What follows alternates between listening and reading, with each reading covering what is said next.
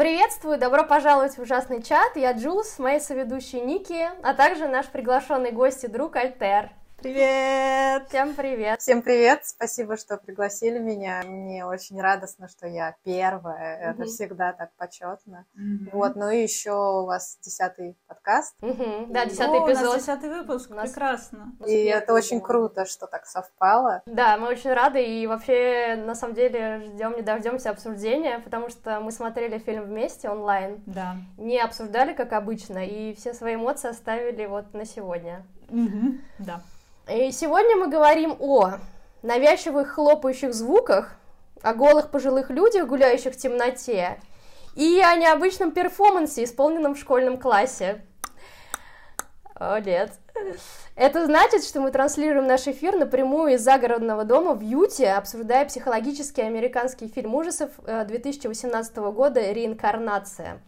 Режиссер и сценарист фильма Ари Астер. Фильм стал его режиссерским дебютом – Фильм рассказывает о семье, которую преследуют мистические события после смерти скрытной бабушки. Главные роли фильма исполнили Тони Калет, Гэбриэл Бёрн, Алекс Вулф и Милли Шапиро. Во время рекламной кампании фильма режиссер и сценарист Ари Астер говорил, что это не фильм ужасов, а трагедия, которая превращается в кошмар. Ари Астер вдохновлялся такими фильмами, как «Ребенок Розмари» Романа Полански, «Шепоты и крики» Ингмара Бергмана. А теперь не смотри Николаса Роуга, Кэрри Брайана де Пальмы и «Обыкновенные люди» Роберта Редфорда. И многие актеры и съемочная группа рассматривают фильм как семейную драму, а не как фильм ужасов. И тут я хочу немного... Да, ну, начать вообще с того, э, что хоррор-жанр, он, в принципе, считается низшевым жанром э, кино, Бывает так, что режиссеры пытаются отделить себя от хоррора, и для того, чтобы, ну, обозначить, что их фильм, он более качественный э, и более высокого ранга, чем, э, ну, обычный хоррор. Тем более это дебют, ну, что очень круто, режиссерский. Mm-hmm. И, может быть, режиссер э, хочет сразу обозначить себя как серьезный режиссер, и не хочет, чтобы, может быть, его ассоциировали только с хоррором, то есть его основа это драма, и он хочет как бы продвигать этот фильм как драма. При этом я как бы согласна, то есть мне нравится как раз именно драматическая часть этого фильма, но есть э, ну, та, да, такая тема в вообще киносфере, что режиссеры, не все режиссеры хотят ассоциироваться с этим э, жанром. Есть студия А24, как раз которая выпустила фильм «Реинкарнация», это американская независимая развлекательная компания, которая специализируется на производстве фильмов и телевизионных программ. Угу. Она базируется в Нью-Йорке, и, наверное, самые популярные фильмы — это «Лунный свет», который она выпустила. Это который «Оскар»? Да, да, У. который взял три премии как раз «Оскара». Если кто-то не смотрел, это, конечно, не хоррор-фильм, но я просто очень, очень советую. Угу. Он очень красивый. И... Это фантастика научная? Нет, это фильм про двух геев, афроамериканцев, угу. и это такой чисто, ну как бы, жизненный бытовой фильм. Угу. И один из других популярных тоже фильмов «Из машины», «Экс Макина» как а, раз. Да. Это хоррор-научная фантастика. Которая с э, Алисией Викандер. Викандер. Угу. Угу. И этот фильм получил номинацию «Оскар». И в хоррор-сообществе эта компания А24 популярна тем, что выпускает как раз так называемые высокоинтеллектуальные фильмы и высокоинтеллектуальный хоррор. Например, «Ведьма», «Реинкарнация», а, «Святая мод», «Зеленая комната», «Убийство священного оленя», «Маяк», «Солнцестояние» и «Побудь в моей шкуре». Это вот одни из их хорроров как раз. Мне смешно, что «Маяк» считается высокоинтеллектуальным хоррором. Ну да, да.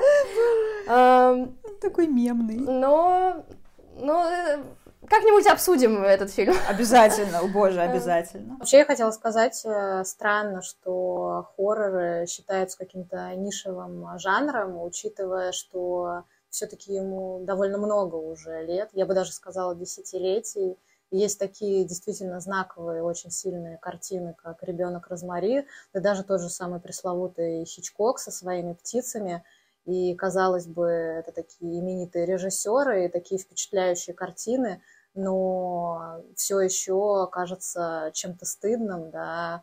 Несправедливо как-то. Ну, просто, просто потому что людям нравится что-то вот как раз более условно глубокое и интеллектуальное, и они поэтому не готовы искать э, что-то интеллектуальное, особенно в каких-нибудь более развлекательных тех же хоррорах.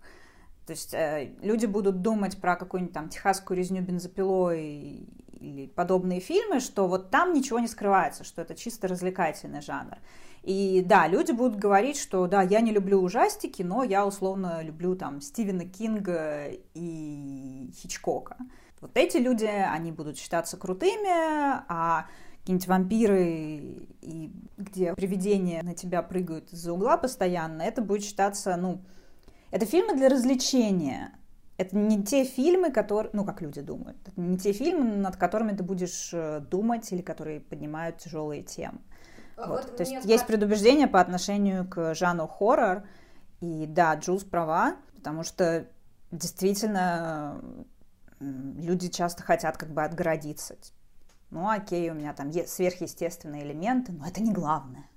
Да, вот, а мне вот кажется интересным, что Астер выбрал именно тему ужасов, а, чтобы смиксовать ее с такой тяжелой э, темой, да, семейного какого-то там абьюза и прочих негативных mm-hmm. вещей. И я подумала, что вообще это отличный коммерческий ход, потому что вот ты, Ники, говоришь о том, что хорроры – это невостребованный жанр, э, и люди любят интеллектуальное кино. Вот как я вижу в своем окружении, э, скорее наоборот, все предпочтут э, посмотреть что-то развлекательное, чем будут тратить свое время на какой-то тяжелый, сложный фильм, вот ты, блин, целую неделю работал, и тебе ничего больше в жизни не надо, как сейчас себе мозги поломать какой-то непонятной философией. А было бы классно посмотреть какую-то шикарную, там, зубодробительную мистику, там, или там какую-нибудь супергероику и тому подобное.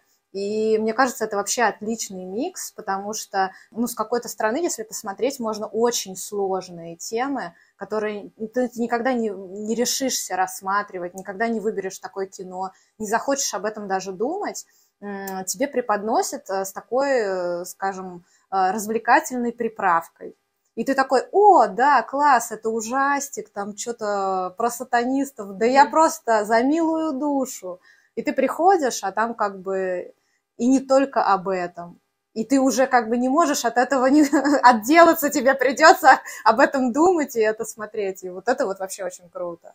Я согласна. Я согласна как раз, что именно только хоррор способен а, рассказать про какие-то темы, которые никакой другой жанр не может рассказать. Какие-то табуированные или самые страшные темы. Mm-hmm. А, поэтому неудивительно, да. И неудивительно, что появился такой термин, как elevated horror. Да. Как раз а, он... Твоя любимая тема. Да. Ну, поэтому он... Потому что это связано с этой студией, и все произошло как раз от возникновения более высокоинтеллектуальных, большая часть людей думает фильмов, хотя э, хоррор всегда был интеллектуальный. Период нынешний сейчас называют золотым веком вообще хоррора, потому что очень много действительно необычных, хороших хорроров выходит, и они, скажем так, более нюансные и более разнообразные даже. Ну, то есть, mm-hmm. ну, потому что фильм «Отражение нашего времени», естественно, у нас появляется много тем, про которые можно рассказывать. Но при этом, то есть это одна сторона, это очень классно, что появились такие хорроры, но появился, да, вот этот термин, который обозначает в стороне, отделяет вот такие хорроры, у которых только у них есть какие-то глубокие метафоры, интересные темы, а это не то, что техасская резня бензопилой, а, кошмар а, на улице Вязов, это низшевый хоррор, и как бы и это не так интересно, и не так классно. И получается, что вот это отделение, оно а, дробит а, хоррор-сообщество э, и людей, которым, которые входят, ну, э, которые начинают интересоваться хоррором, получается, что у них нет общей картины, что на самом деле социальные темы, сложные темы, семейные темы, они есть и, и в других тоже фильмах. То есть это не то, что сейчас появился какой-то новый поджанр хорроров, или он стал лучше из-за того, что картинка стала лучше, или из-за того, что звук стал лучше, или из-за того, что режиссеры стали рекламировать это как драма, а не хоррор. Просто, ну, потому что люди, люди стали интересоваться и стали делать про это, ну, больше фильмов. Ариастер, он просто часть э, комьюнити режиссеров, э, который хочет, чтобы его работы больше ассоциировались с драмой, чем с хоррором, например. Ну, вот. ну, то есть, с одной стороны, я поддерживаю, мне нравится, что в основе хоррора режиссер ставит именно драму и базирует какие-то страшные вещи на реальных вещах. А, но при этом мне хотелось бы, чтобы и режиссеры поддерживали а, ту мысль, что и хоррор, он, в принципе, так, может быть таким же глубоким и интересным, как и драма. Да, кстати, хотела сказать, что когда смотрела с вами этот э, фильм, это был мой второй просмотр, и у меня было такое ощущение, как будто бы он э, жанр хоррора вот использует именно а, mm-hmm. Не то, чтобы это то, что ему близко да. и нравится, а просто вот такой вот удобный ход, mm-hmm. чтобы большее количество людей, соответственно, узнало о его кино.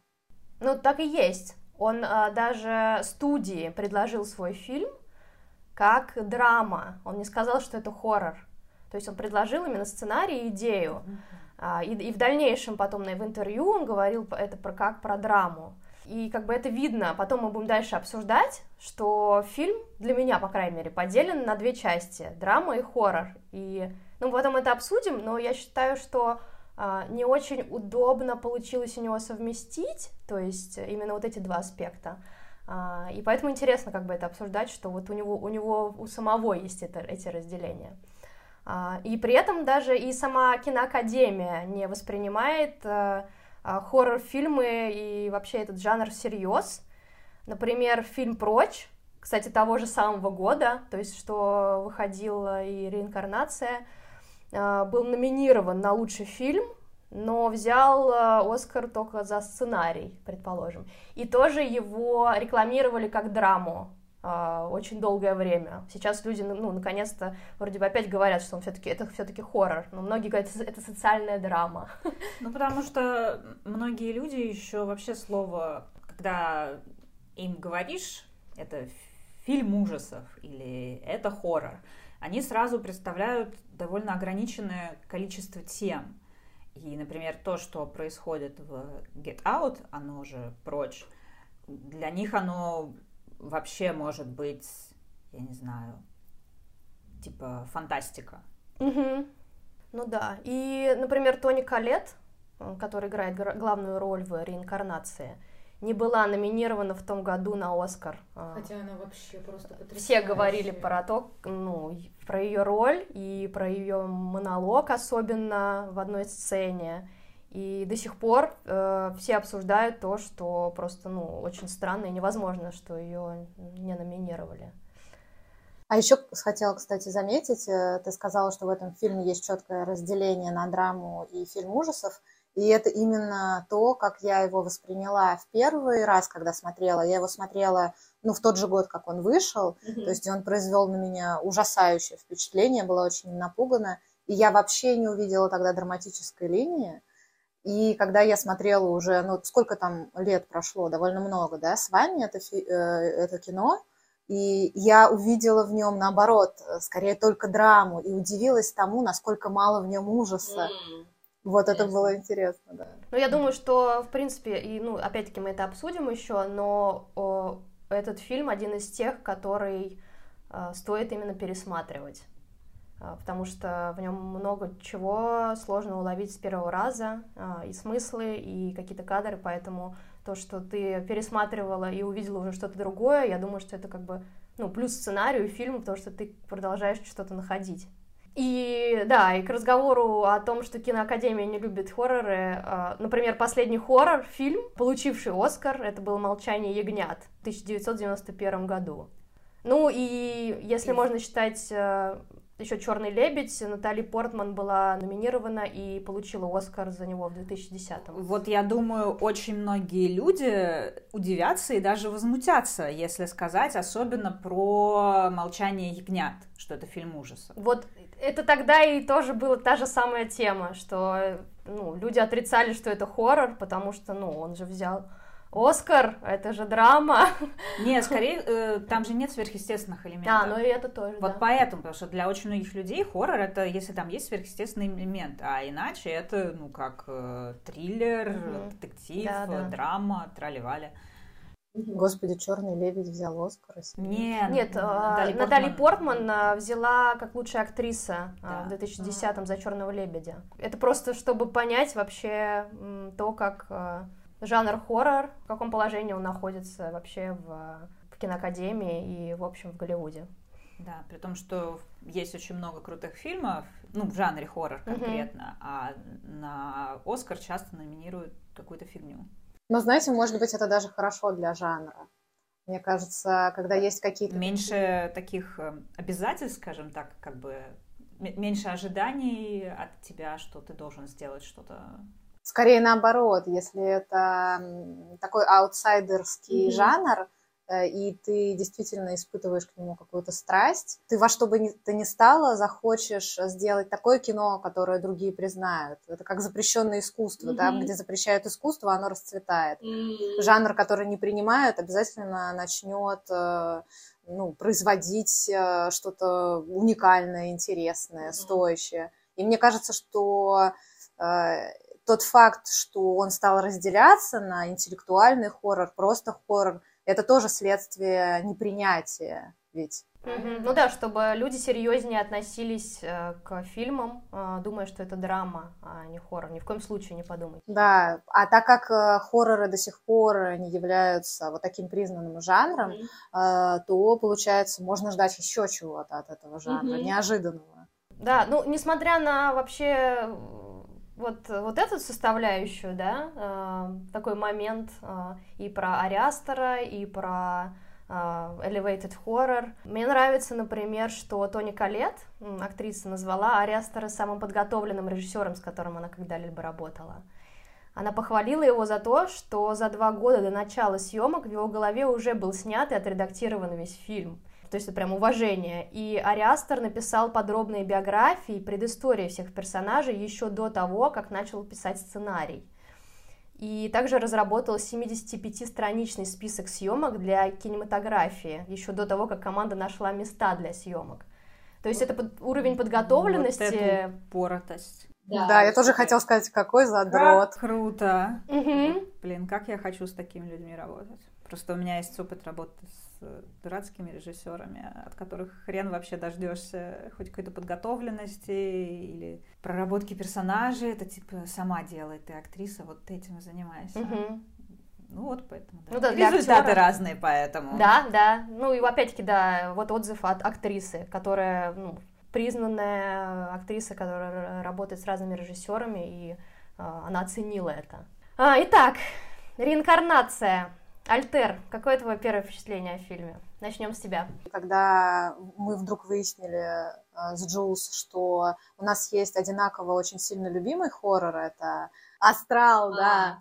И при этом вдруг оказывается, что очень сильно любимая мной реинкарнация вообще никак не оценена Джулс. И тут она- и возникла эта идея пригласить меня на подкаст именно про этот фильм, чтобы мы могли как бы обсудить чем мне он так сильно нравится, я, соответственно, соответственно услышала бы там другое мнение.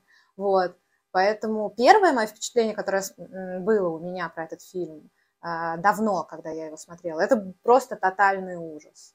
А, Этот фильм меня очень сильно впечатлил, настолько, что когда Джулс мне сказала, ну вот, а, как бы запись приближается, я так испугалась, и мне было так страшно, вот, знаете, практически до трясучки.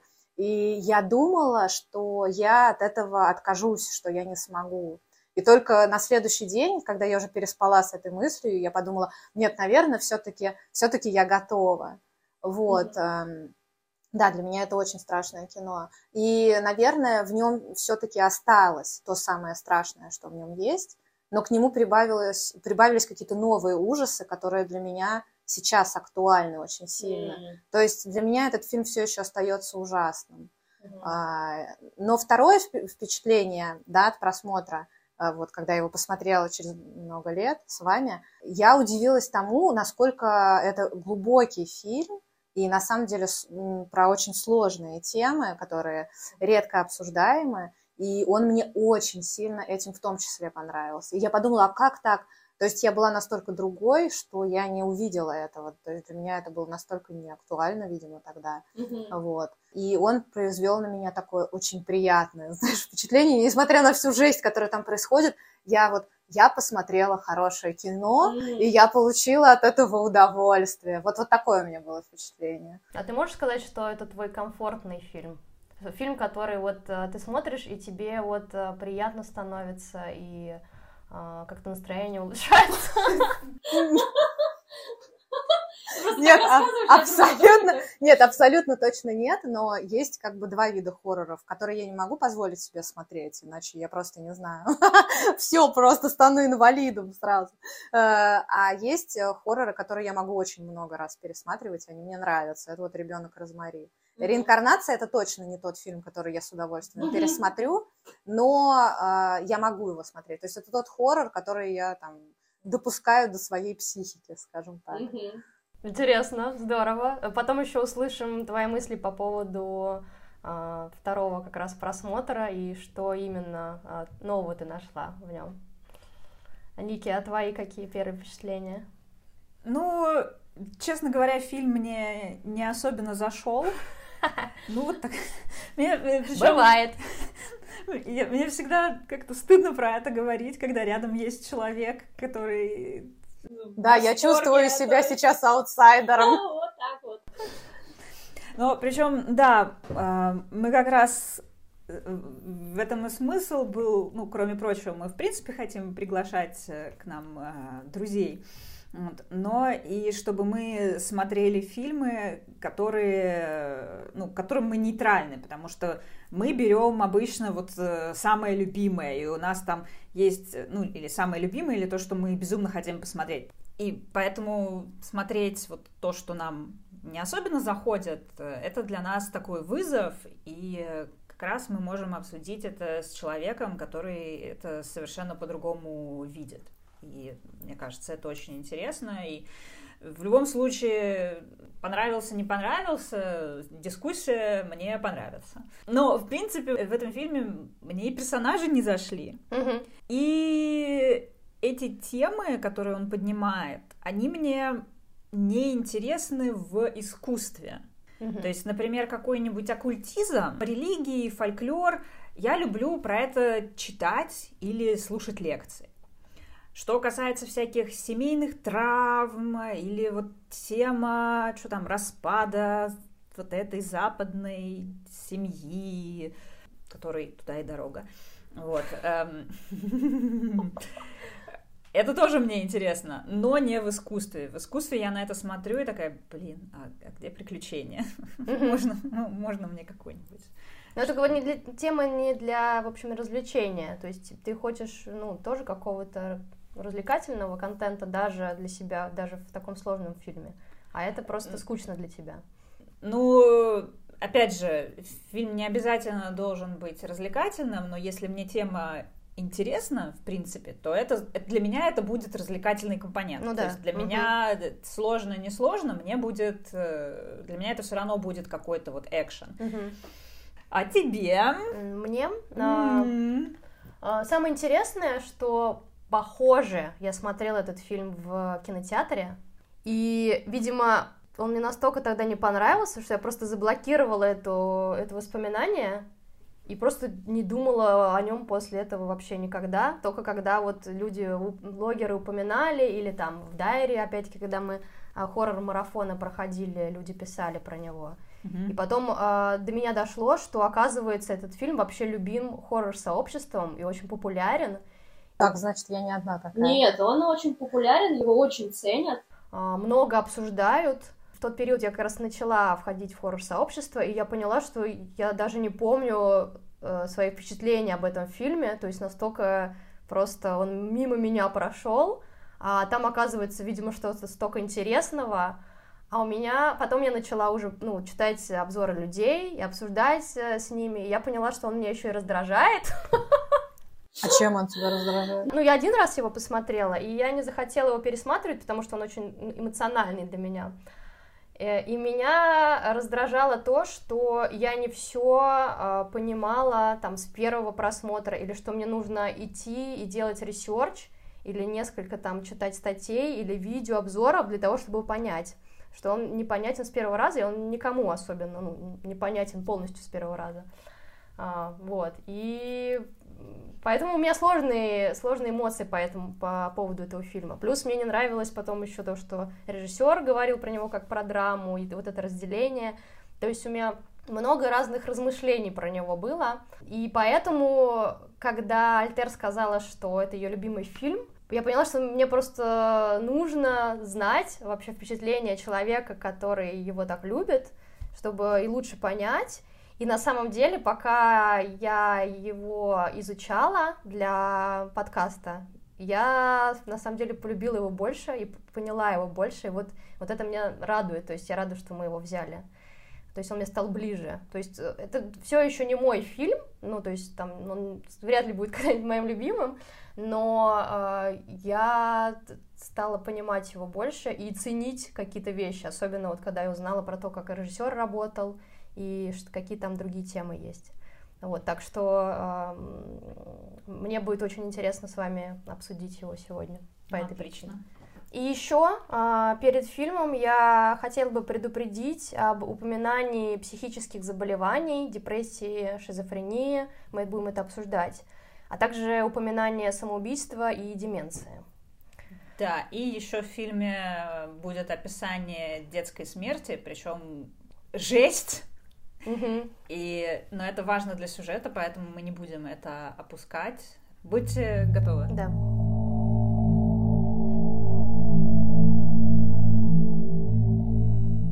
Перед тем, как мы решим попробовать ореховый тортик, мы бы хотели предупредить о дальнейших спойлерах.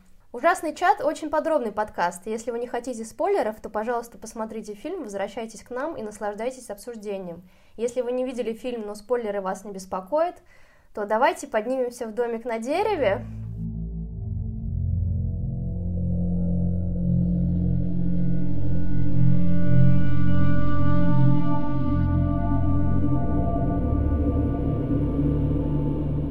Перед нами сначала идет красивая анимационная заставка компании Palm Star со звездами и неким существом, который поднимает волну в темной воде.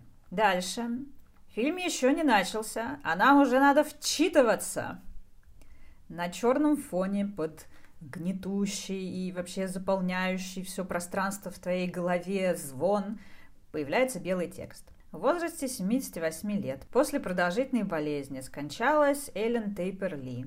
Это произошло в доме ее дочери 3 апреля 2018 года. Нежно любимая жена покойного Мартина Ли – преданная мать Энни Ли Грэм и покойного Чарльза Ли. Прекрасная бабушка Питера Грэма и Чарли Грэм. У нее остался зять, доктор Стивен Грэм. Трали-вали. Прощание тогда-то, похороны тогда-то. Но из этого текста мы сразу узнаем наших главных героев. Главная героиня — это дочь этой скончавшейся женщины. Ее зовут Энни.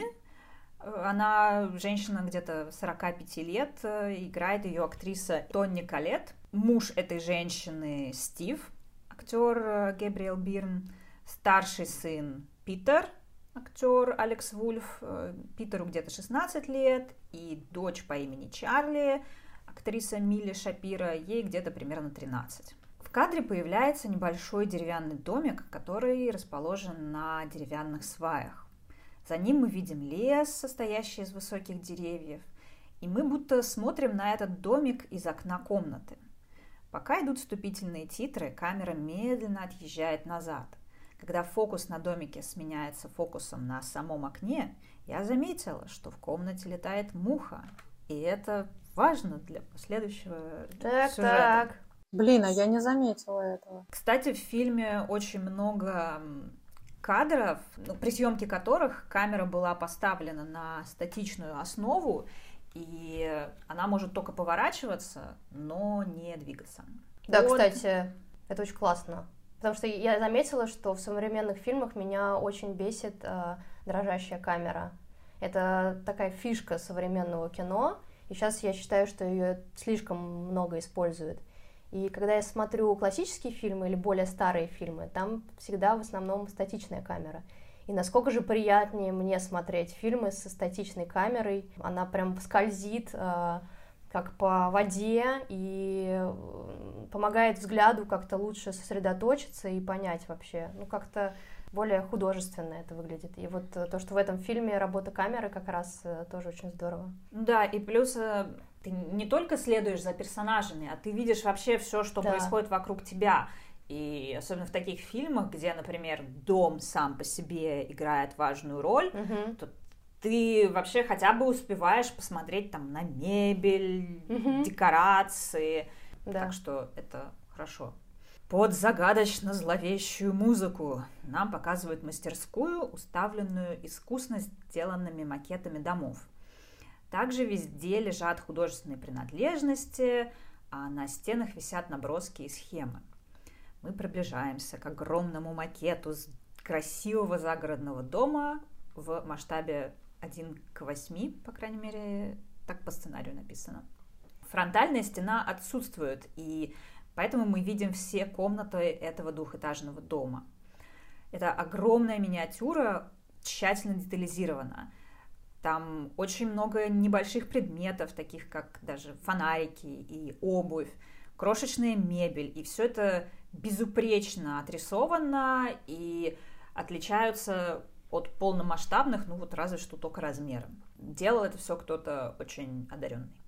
Да, ну они, кстати, и советовались, то есть художники-постановщики, они работали напрямую с художниками-миниатюристами для того, чтобы как раз отразить э, полностью вообще сто процентов э, и миниатюры, и интерьеры. То есть да. это очень классно. Там что... до мелочей. Угу. Мы продолжаем отслеживать миниатюру, медленно к ней приближаясь. И в итоге камера фокусируется на одной из комнат, и помимо зловещей музыки мы слышим что-то напоминающее непрекращающиеся звуки затвора фотокамеры. Наконец мы добираемся до миниатюрной спальни. Комната, наконец, заполняет весь кадр и становится настоящей. В комнату проникает солнечный свет, а также мужчина в деловом костюме а на кровати спит подросток. У мужчины также в руках тоже еще вешалка с одним костюмом, то есть, видимо, для своего сына. И также в комнату входит собачка семьи. Мужчина этот, собственно, Стив, а, муж главной героини. Он будет своего сына, подростка Питера. Стив кладет костюм на кровать Питеру и сначала хочет уйти, но потом говорит сыну, ты знаешь, что твоя сестра сегодня спала в своей комнате? Пока мы не понимаем, почему это вообще имеет значение. Стив идет на улицу. Мы видим большой деревянный дом этой семьи, а также домик, установленный на четырех березовых сваях. Около дома стоит машина, и на пассажирском сидении сидит Энни. Кстати, я хотела сказать, а, тут интересно получается, а, обычно роль, которую отводят женщине и матери, да, тот, кто ухаживает за детьми, она здесь э, поменена. То есть отец приносит сыну костюм, заботится о том, чтобы он встал пораньше, mm-hmm. там, чтобы он оделся, потом идет за дочерью, а жена сидит в автомобиле, mm-hmm. а не наоборот. Ну, я думаю, что потом, когда как раз мы будем обсуждать динамику семьи, тут, в принципе, сразу нам показывают, что отец как бы более заботливый и более как будто привязан к детям, чем мать, например. Ну, она просто, наверное, вот такой тот вид творческих людей, которые вот в основном в своем творчестве и ощущение, что она немножко как-то отрешенная от своих детей, но это тоже будет все понятно почему. Да. Значит, на пассажирском сидении сидит Энни, а, ее муж решительно направляется к домику на сваях. Энни это видит и раздраженно и нетерпеливо закатывает глаза. А, в домике спит 14-летняя девочка по имени Чарли. Стив к ней заглядывает и тоже будет. Он вообще расстроен и немного зол, потому что сегодня было ужасно холодно, а Чарли там спит вообще на тоненьком пледе и без одеяла. Угу. А он спрашивает, ты что вообще, пневмонию хочешь подхватить таким образом? Отдельно надо заметить, что Чарли единственная в фильме, кто выглядит, скажем так, нестандартно. Mm-hmm. У нее андрогинное лицо и еще довольно детское. И из-за внешности и потом некоторых особенностей поведения я сразу же предположила, что она относится вот к этому хоррор-типажу необычный и пугающий ребенок. Mm-hmm. Криповые дети. Но при этом, кстати, интересно, что она и тоже подросток, только ранний, то есть лет 13. Mm-hmm. Но, но она выглядит меньше, чем... Ну да, просто. Ну ее специально, по-моему, мне кажется, ее специально ну, именно поэтому да. и потому что и берут на роль. Ари Астер, да, у, ну то есть есть у него есть такая фишка, например, в солнцестоянии у, там тоже есть персонаж с как бы с перекошенным лицом, и это там для того, чтобы испугать зрителей. Ну, кстати, я когда первый раз смотрела этот фильм, я, я не могла смотреть на эту девочку. Она мне казалась настолько ужасающе страшной. И я так это, соответственно, и помнила. Mm-hmm. А когда мы начали второй раз смотреть, и я увидела ее, я такая, ой, ну даже миленькая. Я вообще не поняла, okay. как она могла произвести на меня такое пугающее впечатление. Мне кажется, что отчасти это на самом деле связано с тем, что сейчас очень популяризуют э, тему принятия себя, mm. разной внешности, и все норма. И так как я это тоже в себя впитала, для меня уже какие-то такие внешние, ну, отличительные черты, mm-hmm. да, они уже не кажутся мне настолько прям страшными, да. какими-то или недопустимыми, например. Именно ты, ты стала по-другому да, воспринимать да, стандарты. Да. Хотя я думаю, что, конечно, для многих людей это все равно остается чем-то очень отталкивающим mm-hmm. и страшным. Это как вот в метро, когда едешь, можно видеть, что многие от инвалидов именно отворачиваются, mm-hmm. они испытывают ну, такое вот буквально физическое отвращение. Mm-hmm. Да. Но потом, да, когда начинаешь просто об этом много думать, или даже в социальных сетях, например, специально подписываться на людей с нестандартной внешностью, намного лучше начинаешь это все воспринимать и понимаешь, что это просто чисто дело привычки и чисто из-за отношения общества к этому. То есть очень многие люди будут думать, что это врожденное, это нормально, потому что мы не хотим такими быть. Но на самом деле, блин, просто вы не привыкли. Угу. Это все. Да. Так, Чарли одета в огромную толстовку, и эту толстовку она будет носить почти всегда. Чарли расстроена от того, что отец ее отчитал и стоит нервно перебирает пальцы. В следующем кадре мы видим портрет покойной Эллен, по обеим сторонам которого стоят белые лилии. Звуковым сопровождением все еще являются разнообразные мрачные звуки, и это напоминает мне временами сопровождение сериала «Ганнибал». Кстати, да, похоже. Ну и, э, кстати, и по поводу звуков, например, композитор Колин Стенсон, а, мне понравилось, что он нашел вдохновение для музыки в звуках воды и животных во время прогулки в кромешной тьме.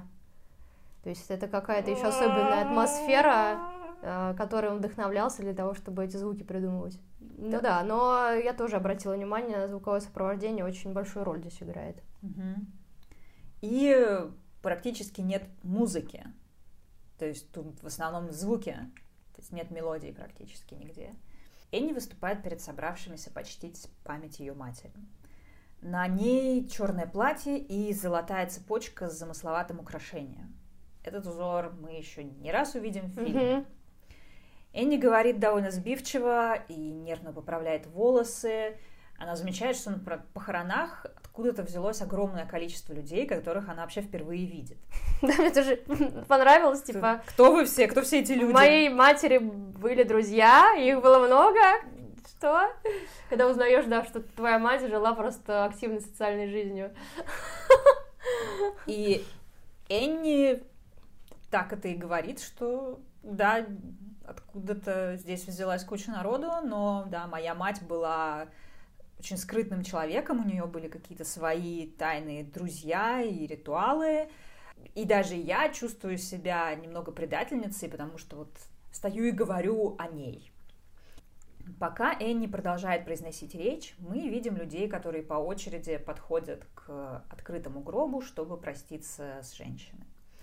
К своей бабушке подходит и Чарли – Чарли явно очень расстроенная. А, кстати, у ее бабушки такая же цепочка, как и у Энни. Чарли смотрит на бабушку, но чувствует на себе чей-то взгляд и оборачивается. Ей довольно пугающе улыбается какой-то относительно молодой мужчина с маниакальным взглядом. Да, на похоронах не ожидаешь увидеть такие взгляды. Да, Желательно да. просто Ты никогда не видеть людей, которые так тебе улыбаются. Нигде. Да. Энни продолжает. Когда у моей матери были хорошие периоды, она могла быть самым заботливым и любящим человеком на свете. Она также была дико упрямой, и, видимо, из-за этого я такая. И у нее всегда были ответы на все вопросы. Пока она это говорит, мы слышим звуки цокания языком. Они будут часто повторяться в этом фильме. Кстати, когда я первый раз его посмотрела, я непроизвольно, реально, в течение недели, может быть, время от времени по неволе делала вот так. Угу. И мою подругу это ужасно раздражало и как-то даже пугало. И она просила меня перестать. Ну да, это какой-то такой не самый распространенный звук, скажем так, который люди делают. Ну, он вообще, он и противно очень звучит угу. В фильме, на самом деле. Но у него есть э, довольно интересное значение. Угу. Да. Во время ее речи Чарли рисует в своем альбоме. Рисунки эти выглядят, будто их нарисовал маленький ребенок. Видимо, нам пытаются показать, что Чарли, может быть, как-то отстает в умственном или эмоциональном развитии. Угу. Ее отец аккуратно закрывает альбом, потому что, видимо, считается неподобающим в данной обстановке заниматься рисованием. Угу. Что неверно. Куча людей, ты сидишь, можно порисовать разные лица. Да, я, например, вообще бы не подумала, что что-то в этом особенное есть. Особенно для ребенка. Наоборот, да. хорошо, что он отвлекся как-то. Во время прощания с умершей какая-то женщина, подходя к телу, окунает свой палец в загадочную маленькую бутылочку и смазывает губы трупа чем-то типа масла. За этим пассивно наблюдает Чарли. И Чарли ест какую-то шоколадку. Энни спрашивает, нет ли в шоколадке орехов, потому что у девочки аллергия, и с собой у них шприца с пенифрином нету. Угу. Похороны закончились, и семья возвращается домой. Нам снова показывают пространство дома практически панорамным снимком. И мне это немножко напоминает то, что было в Астрале, кстати. Mm. А то, что мы обсуждали, как нам а, дают а, изучить дом mm-hmm. перед тем, как а, а показать а, разные места, комнаты и а, перед тем, как мы увидим разные события, которые происходят в нем. Да, ну можно даже у себя в голове ну, просто какую-то карту, да, схему да, дома да. таким образом создавать, да, это хороший и ход. будет э, лучше понятно, что вообще творится. Угу. У семьи действительно очень красивый и стильный дом. Э, там красивые темные стены с деревянными деталями, есть э, витражи, и дом определенно со своим характером и атмосферой. Да, и, кстати, пока мы говорим про дом, интересно, что именно экстерьеры дома а, семьи Грехом и домик на дереве были сняты именно, то есть э, реально существующие места. А. А интерьеры, включая версию домика на дереве, а, были построены с нуля на студии для того, чтобы можно было стены этих интерьеров убрать и сделать из них э, кукольный домик.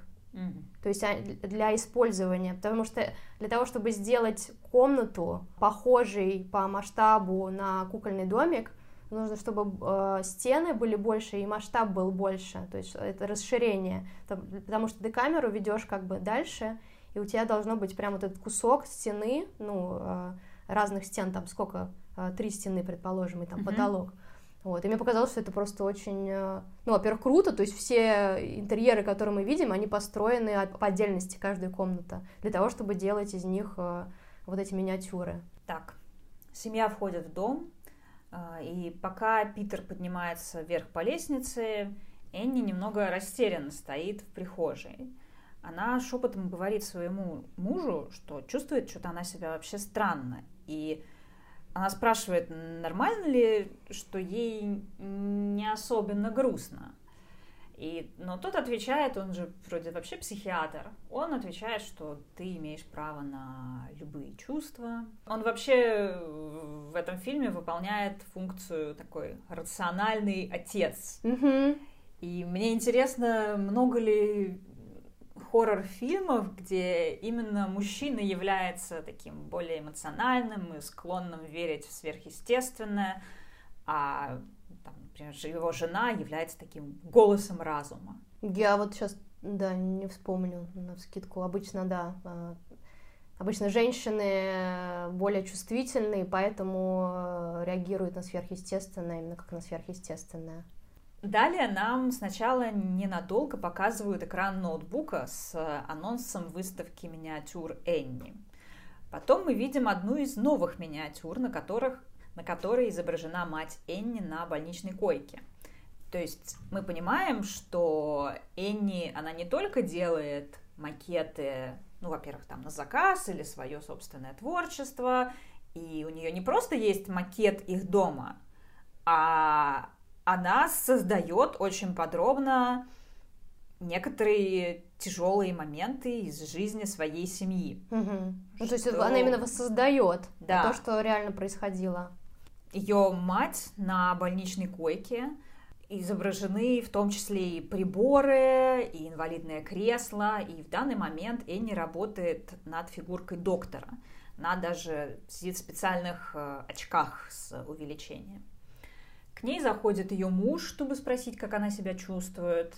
Он совершенно не удивлен тому, что Энни работает над вот подобной миниатюрой, хотя я была бы.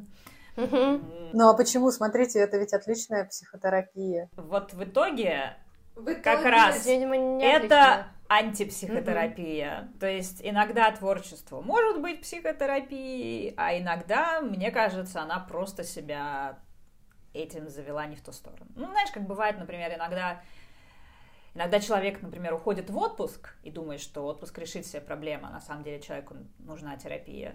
А иногда тебе действительно надо уехать в отпуск, а не заниматься mm-hmm. с терапевтом. И вот тут я прям об, об этом отдельно думала довольно много, что тут прям тот случай, когда творчество не помогает. А я э, скорее пришла, знаешь, такой мысли, что это от желания все контролировать. То есть, если есть какая-то у этой героини тяжелая эмоция, которую, вероятно, она не может выносить, она пытается ее как-то, ну как... Э, Вытащить из себя. Да, да, да, да, сделать ее физическим объектом и отделить от себя, но при этом это контролируемый объект. Она его сама создает, и она в нем может, там, например, перемещать фигурки или еще что-то. Она может за ним наблюдать регулярно, за этим объектом. Это как бы уже что-то, что она держит под контролем, как бы эмоция, от которой, которую она отсекает от себя и вот смотрит на нее со стороны. Вот у меня ощущение, что таково было намерение Энни, но в итоге, по-моему, она начинает этого всего бояться. Угу. И в итоге она сама как бы поддерживает присутствие своей матери в доме за счет того, что там есть фигурка ее матери. Uh-huh. И, ну, это будет дальше, но там фигурка будет, ну, то есть сейчас ее мать умерла, а Энни будет состав, создавать какие-то, например, картины из прошлого, где будут фигурки еще живой матери. И мне кажется, это. Ну да, я согласна, что. Ну, в общем, да, у нее намерения, скорее всего, были более положительные у Энни, а когда все пошло не так, это тоже вышло, мне кажется, боком. Ну, да. Но у нее просто потом мы это увидим, что у нее явно не проработанные какие-то травмы и а, связь не помогает. А, и связь со своими эмоциями, которые она, например, там напрямую не обсуждает и там да. не работает с этим. И творчество, арт-терапии просто недостаточно для того, чтобы проработать именно столько всего, сколько у нее есть. И именно поэтому из-за ее как бы отрицания, что, может быть, ей нужно что-то больше, чем это, тоже а, все эскалировалось как бы. Угу.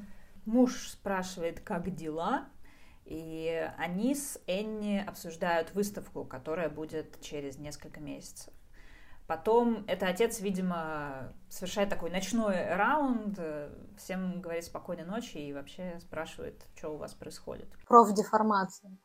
Но в этом плане как раз я бы сказала, блин, я тоже так хочу. В смысле, что к тебе заходили или ты заходила? Ну, заходили, но, знаешь, с такими, с хорошими намерениями. А. Типа, спокойной ночи, Типа, как, какой, как ты вообще... Угу. Ос- осведомлялись о моем эмоциональном самочувствии, прежде чем а я ложусь спать. Угу. Так, потом отец заходит к своему сыну. Питер лежит на кровати и что-то вяло бренчит на гитаре. Отец осведомляется у Питера, как тот себя чувствует в связи со всем случившимся. Питер говорит, что нормально, и отец спрашивает так, ну, может, тебе немного грустно? Питер на это ничего не отвечает, он только что-то мычит и грустно улыбается. Это такой ответ не ответ, но отец, тем не менее, его понял. Я сама не очень поняла, что сын имел в виду, но у меня ощущение, что ему как-то, ну, то есть... А у меня ощущение, что бабушка ему не особенно нравилась. Ну, мне кажется, у него, у него не было вообще какой-то связи, наверное, с бабушкой, в отличие mm. от другого отличие... члена семьи. Да. А Энни тем временем заходит в комнату своей дочери. В этот раз дочь спит на, ну, в, в основном доме. Угу. Девочка уже в кровати, и сначала мы видим рабочий стол этой девочки, на котором творческий беспорядок и какие-то поделки. И сначала кажется, о, она пошла в маму, как это мило. Ага. Когда ты один раз фильм смотришь. Да. Или когда ты смотришь, но не знаешь конец. Ну, мне как-то сразу стало довольно крипово от тех вещей, да. которые она делает. Но, mm-hmm. тем не менее, там вся женская линия из таких из творческих женщин, mm-hmm. и девочка тоже. Мать садится к ней на кровать и аккуратно берет ее альбом с набросками. На одной странице изображен гроб, в котором лежит тело бабушки. Девочка на свою мать не смотрит и снова нервно перебирает пальцами. Или пальцем. Мать нежно улыбается и говорит, что «Ну, ты ведь знаешь, что ты была у бабушки любимицей, что даже когда ты была младенцем, она мне не давала тебя кормить, потому что она сама это делала. Просто и... тошнотворно. И я когда это услышу, я такая... Да, то есть все настолько плохо. Мне кажется, только, знаете, упоминание этого делает этот фильм хоррором. Это уже далеко не обычная семейная драма. Да, потому что да, все, все очень запущено. И главное, ведь в этом уже есть элемент мистики. Откуда у матери молоко?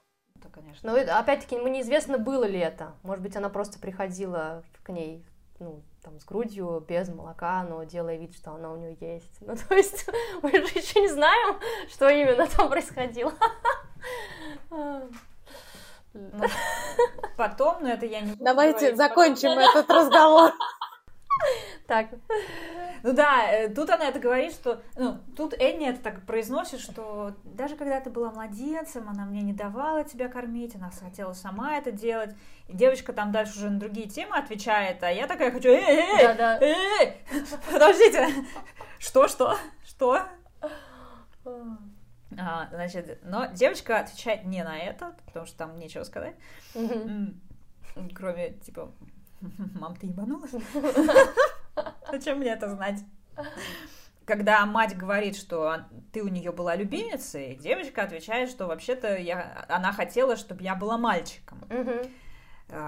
Ударяется небольшая неудобная пауза, но мать отвечает, что, а вот знаешь, когда я была подростком, я была пацанкой, я ненавидела платье, куклы, розовый цвет, и девочка не обращает внимания на слова своей матери, потому что мать действительно говорит что-то непонятное не в попад.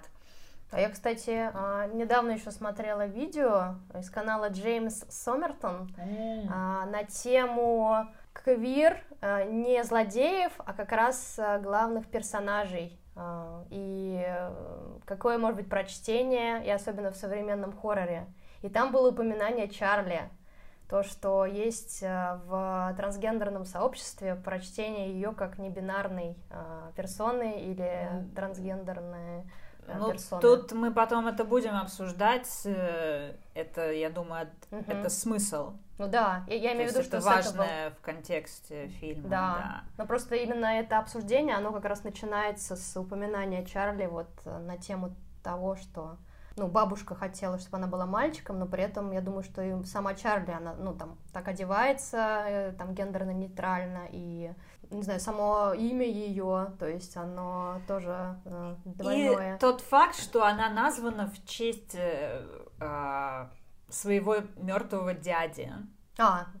Это просто ну, тоже это, да. Странное. Ну, в общем, я думаю, что да, об этом еще можно будет потом поговорить. В общем, фиговый у них диалог да. получается. И Чарли спрашивает, а обо мне, кто, кто будет обо мне теперь заботиться? А мать как бы в шутку обижается. Извините, ты не думаешь, что я буду о тебе заботиться? После того, как ты умрешь, мать немного удивляется такому вопросу, но отвечает, что тогда твой папа и Питер будут о тебе заботиться. Чарли ничего не говорит на это и вообще решает отвернуться подальше от матери. А, Энни, в принципе, пытается, ну, продолжает попытки как-то быть ближе к своей дочери, она ее немного обнимает и рассказывает ей, что когда ты была младенцем, ты никогда не плакала, даже когда родилась. И, может быть, если тебе сегодня хочется поплакать, то может стать легче. Мне, не, мне очень нравится этот момент тем, что оба родителя приходят к своим детям и говорят, а, ну давай, мол, поплачь, э, так будет лучше. Сами они при этом не плачут, не скорбят, uh-huh, uh-huh. но вот все-таки вот эта принятая модель поведения, если кто-то уходит, ты должен обязательно грустить, рыдать, uh-huh. а, так или иначе всплывает, и они хотят видеть это там в своих детях. Хотя бы, да. Да. Но при этом, да, они как бы сами, ну, у них определенное поведение, и, ну, естественно, это на, на, на детях отражается, mm-hmm. но они ожидают от, от них, может быть, другого, то есть все, в общем, все интересно в этой семье. Да. И, и мы видим, да, динамику э, между героями вообще в самом начале фильма, то есть еще до там каких-то других страшных событий, то есть мы уже видим, что, в общем, коммуникация сложная между э, членами семьи. Ну да, я хотела сказать, что это ведь совсем не странно не плакать. Потому mm-hmm. что если даже ты живешь с этим человеком, даже если он является там матерью ну, одного из членов семьи, это не значит, что его смерть не может принести тебе чувство облегчения. Потому что отношения в семье бывают очень разными. И не плакать это, знаете, не самое худшее, что может сделать человек. То есть то, что они подготовили для нее достойные похороны, очень хорошие, это ну, дорогие похороны, mm-hmm. да, то есть они ее достойно проводили. А, это намного важнее того, сколько слез они там пролили. Ну, вообще такая обширная тема есть, ну, она не, не поднята особенно в этом фильме, но, в принципе, вот эти социальные ожидания от нас, особенно в том, что касается чьей-то смерти и что общество считает, что надо реагировать вот определенным образом. И еще с этой проблемой постоянно сталкиваются нейроотличные люди, потому что мы можем действительно реагировать как-то, не знаю, или никак, или мы там вот это вот желание смеяться, когда что-то тяжелое происходит. Mm-hmm я постоянно да. просто угораю всегда. У меня мама один раз с яблони упала а, вместе с электропилой. И, короче, она упала на нее животом. И я, то есть, как бы мама падает, она упала с высокой лестницы. И, а у меня вот все, как бы вот в эти секунды такая картина перед глазами, что она падает, она включает, ну, падает на эту, значит, пилу, пила включается, и, значит, по всей нашей милой полянке будут мамины кишки. Я вот, в общем, короче, слава богу, она просто выдернулась, она была на ну, на электричестве, ага. соответственно, из розетки она выдернулась в этот момент, ага. эта пила, и мама, слава богу, даже сильных каких-то повреждений не получила, вот, но мы, понятное дело, поехали сразу в Москву, и все время, пока мы ехали, я смеялась. И это всегда так вот. То есть, когда происходит что-то очень э, сложное, тяжелое, такое страшное, угу. все, Альтер начинает угорать просто. Угу. Я часто смеюсь, когда условно кровь кишки.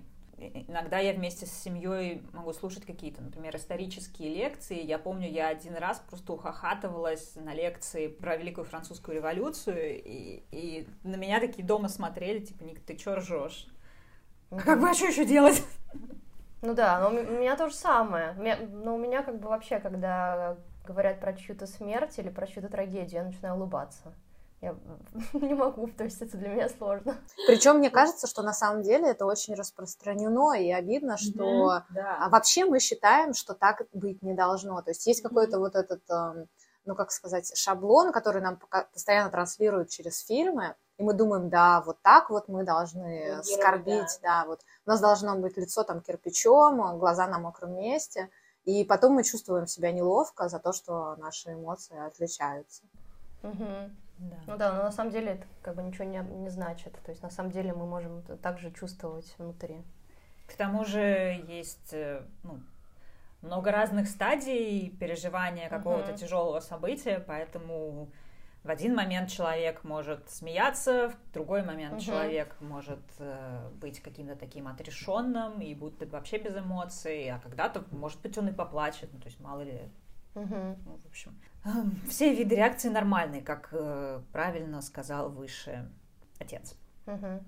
В общем, на комментарии про слезы Чарли тоже ничего не отвечает. И тут Энни замечает, что на стене рядом с кроватью девочки написано слово «Сейтани», они, по-моему, его произносят. S-A-T-O-N-Y. Я даже надеялась, что я буду делать research и что там будут какие-то особые значения, а потом оказалось, что про эти слова реально никто практически ничего не знает. Там будет несколько странных слов в течение этого фильма. Угу. Вот. Вам ничего это вообще не напомнило? А, Написанное слово. Что? Блин, это вообще на самом деле э, такая классная штука, Чем? потому что... Нет, нет, нет, я сразу это проассоциировала с русской страшилкой, про иголки в обоях. Вы знаете это? Нет. В общем, когда плохой человек э, там приходит к тебе в дом и хочет тебя проклясть, или какая-то ведьма, она обязательно втыкивает в обои иголки. Вот, и если ты такую иголку найдешь, ее обязательно нужно убрать. Mm-hmm. Это вот практически уже приметы. У нас даже недавно такой был интересный случай слесарь пришел, такой обычный приятный мужчина, там сделал свои дела и ушел. И тут он тут практически сразу же возвращается. Э, мы спрашиваем, в чем дело, а он говорит, вот я у вас тут это, иголки оставил, э, надо забрать, а то вы еще подумаете, что я колдун. То есть это, понимаете, это такой, да, это, это такое очень распространено, это, можно сказать, такой э, русский фольклор, и я его знаю вот прям с самого детства. Да, и когда я увидела вот это слово, написанное на обоях, я сразу его проассоциировала с чем-то крайне негативным. Ну, тем более, ну, что там понятно. написано сатани, да, но в смысле, что это как, а, как какое-то заклинание, какое-то проклятие. Вот. Забавно, что Энни как-то на это смотрит, ну, типа, ну, окей, мало ли что подростки пишут у себя. На... Угу. Да, мы еще тогда посмеялись это было во время совсем просмотра. Не зловеще. Что, да, кто, кто как по-разному отреагировал бы на такое что Альтер бы просто э, начала бы там бить во все вообще. Я бы точно, если бы это случилось в моем доме, во-первых, узнала бы, кто это написал и зачем. Угу, То есть мне вообще странно... Я тоже задала вопрос. Во всяком случае, ладно, допустим, они приехали после похорон, э, девочке нужно спать. Окей, но почему ты не спросишь у нее об этом на следующее утро? Угу. Нет ничего нормального в том, что там написано сатана. Угу. Вообще. Ну, это ощущение из того, что я искала про это слово, оно вообще с словом «дьявол» не связано. Это просто какая-то штука для заклинания. Mm. Там нет какого-то гигантского подтекста под этим всем. Ну да, но все равно ведь ассоциация ну, прослеживается. да, что это, да. кажется, что это связано с дьяволом. Ну то есть это получается, что это не для сюжета, это для зрителя чтобы напугать зрителя, но не связано, ну, как бы, ничто не дает сюжету. Ну, это, скажем так, это одна из тех э, штук, которые разбросаны по фильму, и которые ты либо будешь э, ресерчить mm. после фильма, либо ты будешь э, пересматривать фильм, чтобы mm-hmm. понять. То есть это вот эти куча всяких пасхальных mm-hmm. яиц, которые раскиданы по фильму, которые временами меня подбешивают. Да, я тоже не фанат. Ну, мне просто не нравится, когда он э, уделяет им время, то есть он показывает вот прям кадр. Причем местами бывают ну, я потом как-то буду замечать, что вот прям тебе вот, вот в лицо тебе, mm-hmm. то есть это пасхальные яйца должны быть где-то маленькими, mm-hmm. стоять еле заметными. Блин, а мне наоборот. Потому, а. Наверное, потому что я вообще вот любительница всяких там теорий заговора. Вот mm-hmm. просто мне нравится их изучать, читать. Нет, теории заговора я тоже люблю. Здрасте. Так, так, так. Всякие, знаете, тайны. И вот это есть в этих местах, что, а, это что-то загадочное, но ты не знаешь, что это такое, ну что же это. И меня как-то это всегда интригует. Вот, а вообще, кстати, я удивилась тому, насколько, ну, то есть я уже говорила, что меня ужаснул этот фильм, когда я первый раз его смотрела, mm-hmm. именно потому что здесь поднимаются страхи, которые очень хорошо понятны христианину верующему. Вот, и на тот момент я была вот э, такой образцовой, можно сказать, христианкой, mm-hmm. и меня вот эти страхи очень сильно затрагивали. То есть э, такое демоническое зло, это и сейчас на, на, на какой-то ужас на меня навевает. Вот. А сейчас, когда я его пересмотрела второй раз, я удивилась тому, что они настолько э, грамотно и правильно об этом рассказали, что мне даже показалось, у них там, может быть, был какой-то специалист, потому что это все похоже вообще на какой-то русский фольклор, реально. То есть вот эту вот историю можно переложить на русскую глубинку, дать вот всем этим героям русские имена, и я вот таких историй реально слышала очень много. Да, мне кажется, Про такие просто... семьи в России, вот именно с колдовством, понимаете, что вот есть э, вот такая вот мать-колдунья. Мне кажется, оно просто общекультурное, потому что то, что связано вот с магией и колдовством, оно есть, э, по-моему, во всех культурах. Да. Это дальше, когда появляются какие-нибудь там боги, высокая философия, это уже такая надстройка а магия и особые люди, которые могут э, контактировать с духами и как-то их э, кон- контролировать, возможно. Такое ощущение, что это где-то сидит в нашей вот подкорке. Вот это ощущение, что в мире есть что-то дополнительное, и что оно на нас влияет, и что при желании мы можем влиять на это. Да, но даже тот факт, что это все разворачивается в лесу, Просто из-за того, что я так сильно всегда интересовалась а, мистическими историями, а, я всегда всем новым знакомым в какой-то момент задаю вопрос. А, с тобой происходили когда-нибудь странные вещи? Расскажи. Не, ну это мой первый вопрос обычно, да, тоже, если я хочу близко с людьми общаться. И поэтому у меня накопилось э, множество разных каких-то странных историй, и иногда они удивительным образом похожи. Вот, и вот эта история, что вот семья, они живут в лесу. Обычно все истории, которые я слышала, очень страшные. Это всегда глубинка, всегда про деревню, где живет твоя бабушка, и там все дома уже развалились, mm-hmm. и там осталось несколько дедов. Поэтому вот. я так люблю город. Да, да, да. И люблю жить в квартирах. Там всегда происходит какое-то что-то жуткое. Там бабушка это превращалась в свинью, ее потом закололи вилами. Там, ну что только я не слышала. Да, говорящие собачки. Вот мне мой родственник на полном серьезе рассказывал, что вот в глубинке, в деревне они с другом, будучи подростками, убегали от говорящей собачки. Ну, то есть, и вот это вот история... Как скучно мы живем. Да. Да. И вот эта история, понимаете, христианство, лес и мать, э, которая э, ведьма. Ну, по сути, она представляет из себя такое настоящее зло. Вот, это, ну, просто, пожалуйста, mm-hmm. назовите ее бабой Зиной прям, и все. Классический страх христианства перед э, магией. Да, да, да. Ну и особенно перед матриархом, тем более. Да. да, да, да, да. Так, в общем, да, э, мать видит надпись, э, матери пофиг, она целует э, дочь и желает спокойной ночи и выходит из комнаты. А, когда мать заходит в свою мастерскую, чтобы выключить там свет, она обращает внимание на большую картонную коробку, и на коробке написано «Вещи мамы». Ну и, естественно, надо посмотреть, что там. Сначала Энни разглядывает семейный альбом, но там ничего ее не интересует, она быстро его откладывает. А потом она берет книжку под названием «Заметки о спиритизме». И в книге лежит послание Энни от ее матери. «Моя дорогая, прекрасная, любимая Энни, прости меня за все, что я не могла тебе рассказать. Пожалуйста, не надо меня ненавидеть. Постарайся не отчаиваться из-за потерь, которые ты пережила.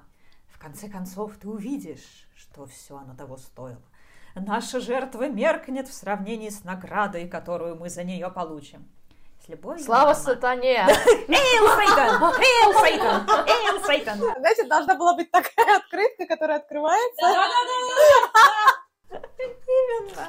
Ну, вообще, кстати, это подтверждает, что все-таки какие-то чувства такие, скажем так, человеческие мать к дочери испытывала. Ну, наверное, там была, как обычно в семьях бывает, какой-то сложнющий клубок из э, любви, обиды, ненависти, трали-вали. Мгм. Энни читает это, и э, так как у ее матери была деменция и Диссоциативное Э, расстройство. Да, и диссоциативное расстройство личности. Энни считает, что это просто, ну, чушь какая-то. И просто злит ее это все, и она просто закрывает книгу. Ну, то есть и- не верит она ей. И она уже почти ушла из комнаты и выключила свет, но в темноту она видит смутные очертания своей матери.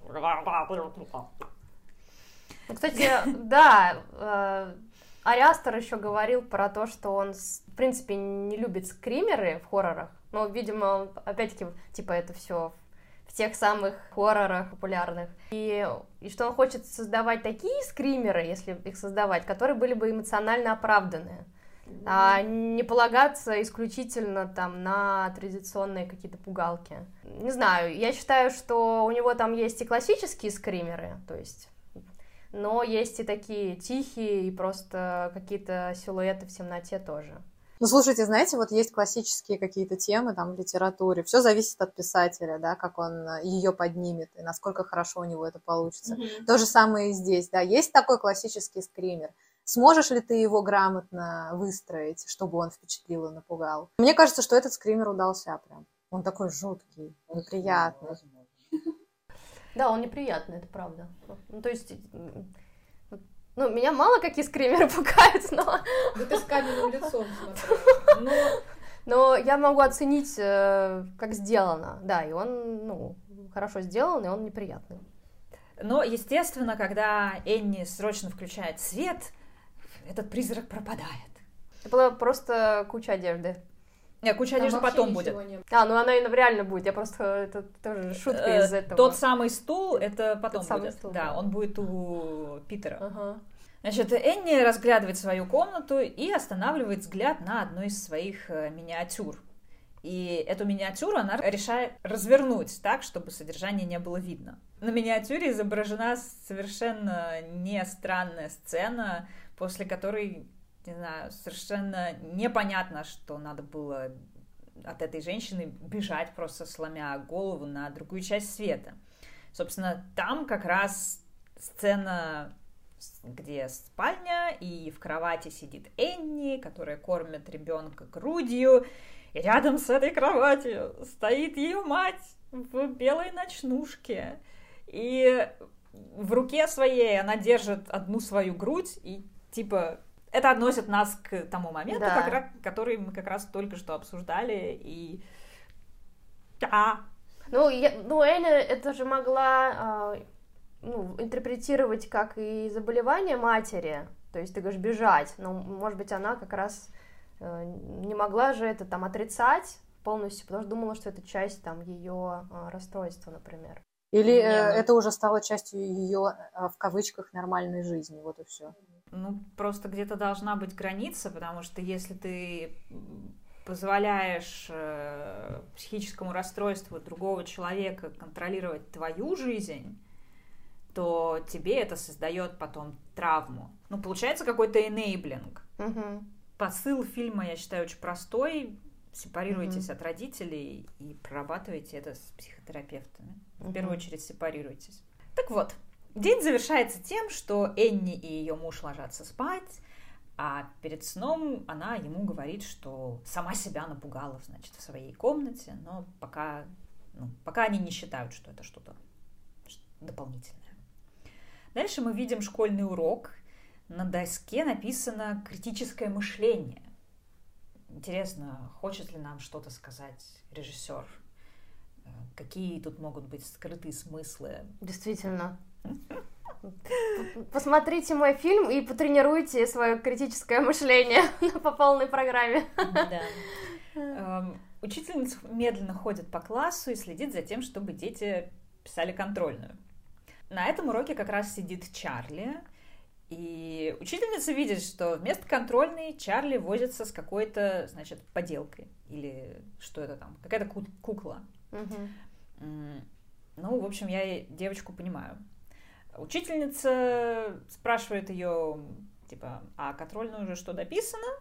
Ну и Чарли отвечает э, почти, что, мне кажется, очень знакомый тон потому что это значит, что там ничего, не было написано. Да, это значит ничего. Но учительница, в принципе, довольно деликатно предлагает ей доделать игрушку уже после того, как будет написано контрольная. Я просто представляю учителей в наших школах. Она бы уже в мусорке оказалась, эта да. игрушка. И нам показывают профиль Чарли на фоне окна, и вдруг в это окно смачно врезается какая-то птица. Потом Чарли смотрит на учительский стол, и мы видим такой близкий кадр глаз Чарли, и она под, под драматичные звуки она смотрит на ножницы. Угу. А они смотрят на, на нее. Да.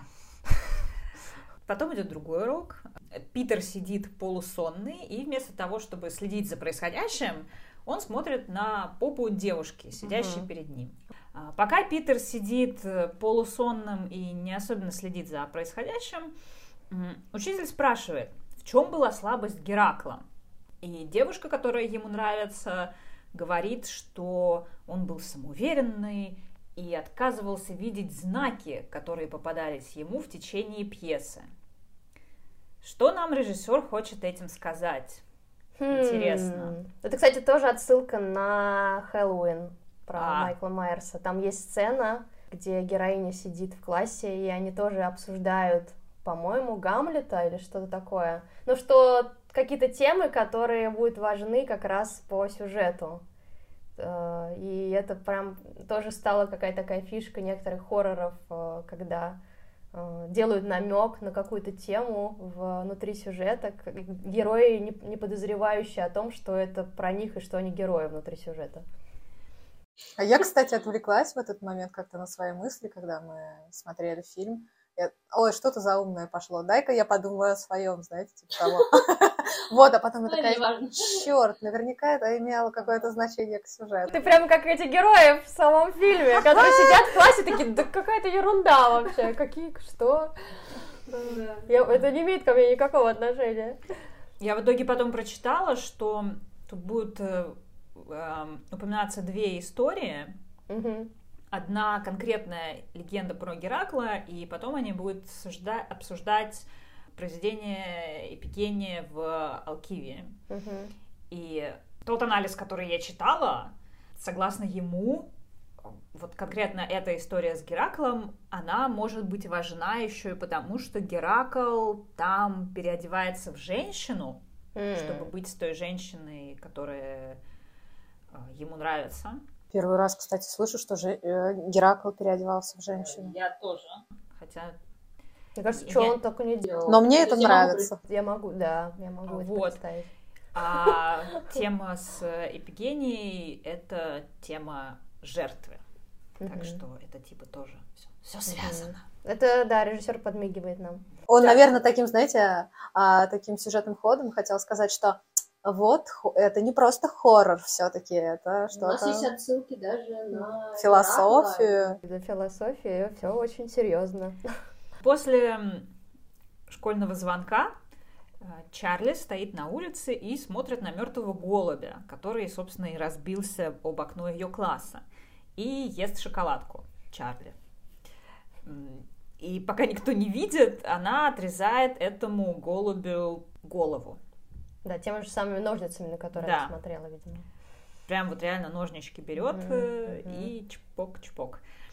А когда Чарли оборачивается, то вдалеке видит, видимо, свою бабушку, которая машет ей рукой. Нет, почему? А, Это не бабушка, там очевидно, что это... из э, тусовки? а, Ну, это непонятно, а, это просто какой-то человек, то есть понятно, что это чужой человек. М. И она стоит, главное, в очень неестественной позе, да. А, как, бы, как будто бы она немного, знаете, замерла перед танцем, это не очень а, а, очевидно, но она такая немножечко у нее искаженная, эта поза. М.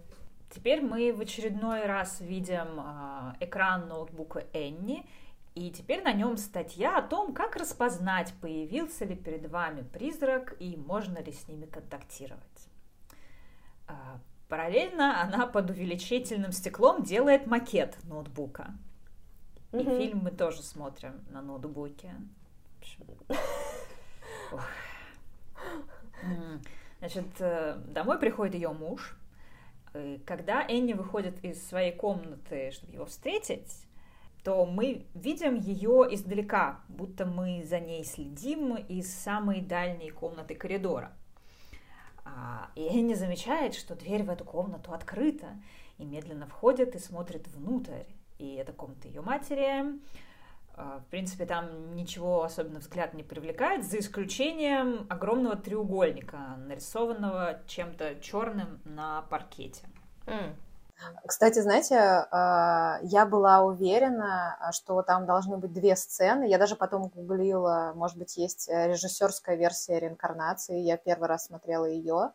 Но когда главная героиня заходит в комнату матери, и она видит сразу этот треугольник, я очень удивилась, потому что мне казалось, что она отодвигала кровать, и отодвигала кровати других э, членов семьи, и под ними были эти треугольники.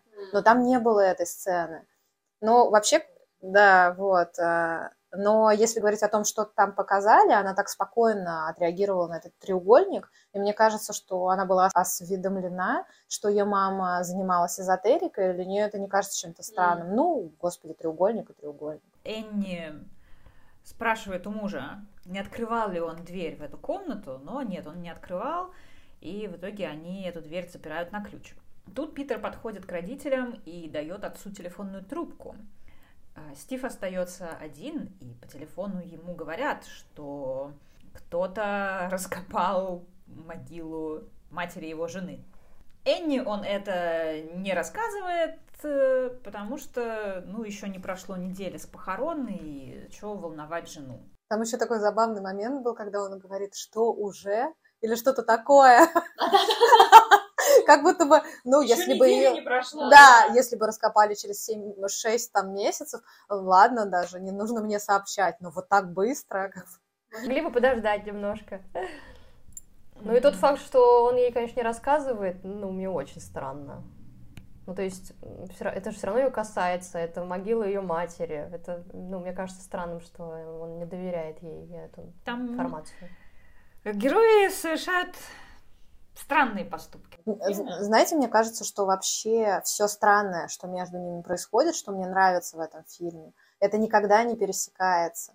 То есть, э, если что-то видит девочка, она точно изолирована от всех остальных членов семьи. И если что-то происходит странное с мальчиком, то же самое. А, И мама, и отец, они видят что- что-то странное, они слышат что-то странное, но они никогда друг с другом а, не делятся этим. Никогда. Мгм, Да. То есть и именно поэтому происходит в конце катастрофа, потому что каждый из них как бы был самостоятелен в этом ужасе. Ну и поэтому некоторым легче манипулировать людьми, когда они изолированы от близких еще таким Ну образом. да. Энни говорит мужу, что она поедет в кино. А на самом деле она едет на собрание для поддержки людей, потерявших близких. А Собрание проходит в большом спортивном зале школы. Энни, как новенькой, предлагают представиться. Сначала она отказывается, но после небольшой паузы представляется и начинает рассказывать. Говорит, что в свое время она была вынуждена ходить на подобное собрание, и ей это помогло. Ну, причем важно еще сказать, что это не групповая терапия, а, это просто именно собрание. Это не является групповой психотерапией. Не, ну это именно вот как... Э, мне кажется, у нас такое вообще особенно не проводится. Угу. Но это очень распространенная американская штука. У меня ощущение, что угу. она в каждом втором их фильме. То есть там ты можешь сидеть и вообще молчать все время и даже ни разу не высказаться. Угу. А просто ну, получить поддержку от того, что ты слушаешь других людей, например. Да. Энни любила свою мать даже несмотря на то, что под конец та была абсолютно невыносимой. И в принципе, и до этого они друг другу были как чужие люди. У ее матери было диссоциативное расстройство личности, которое к концу жизни стало совсем тяжелым. А так, а можете мне пояснить диссоциативное расстройство? Это что конкретно? Это та штука, когда ты не целостный, а у тебя есть разные субличности. Э, есть э, очень популярная книга про Билли Маллигана, и вот там у него как раз это именно... Просто многие будут думать, что это шизофрения, угу. но на самом деле это вот э, диссоциативное расстройство личности. Они, кстати, часто называются альтеры, альтернативные личности. Часто это происходит, собственно, из-за травмы. И они воспринимают эти личности всерьез, то есть отдельно от себя либо они все-таки осознают, вот интересно, что они являются одной личностью? Это зависит от того, твоей степени и того, как ты ее терапевтируешь. Потому что, ну, в итоге целью терапии обычно является собрать их вместе. У них тоже спектр, да, и они поэтому пересекаются, и поэтому люди, например, путают шизофрении, но при этом шизофрения, она наследственная больше, а диссоциативное расстройство, оно как раз вызвано травмой.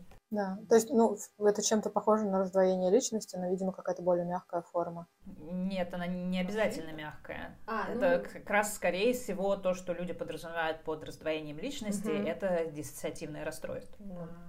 Вот. Но, в принципе, в расстройствах личности генетический фактор тоже огромен. Угу. Вот. Также у ее матери была деменция.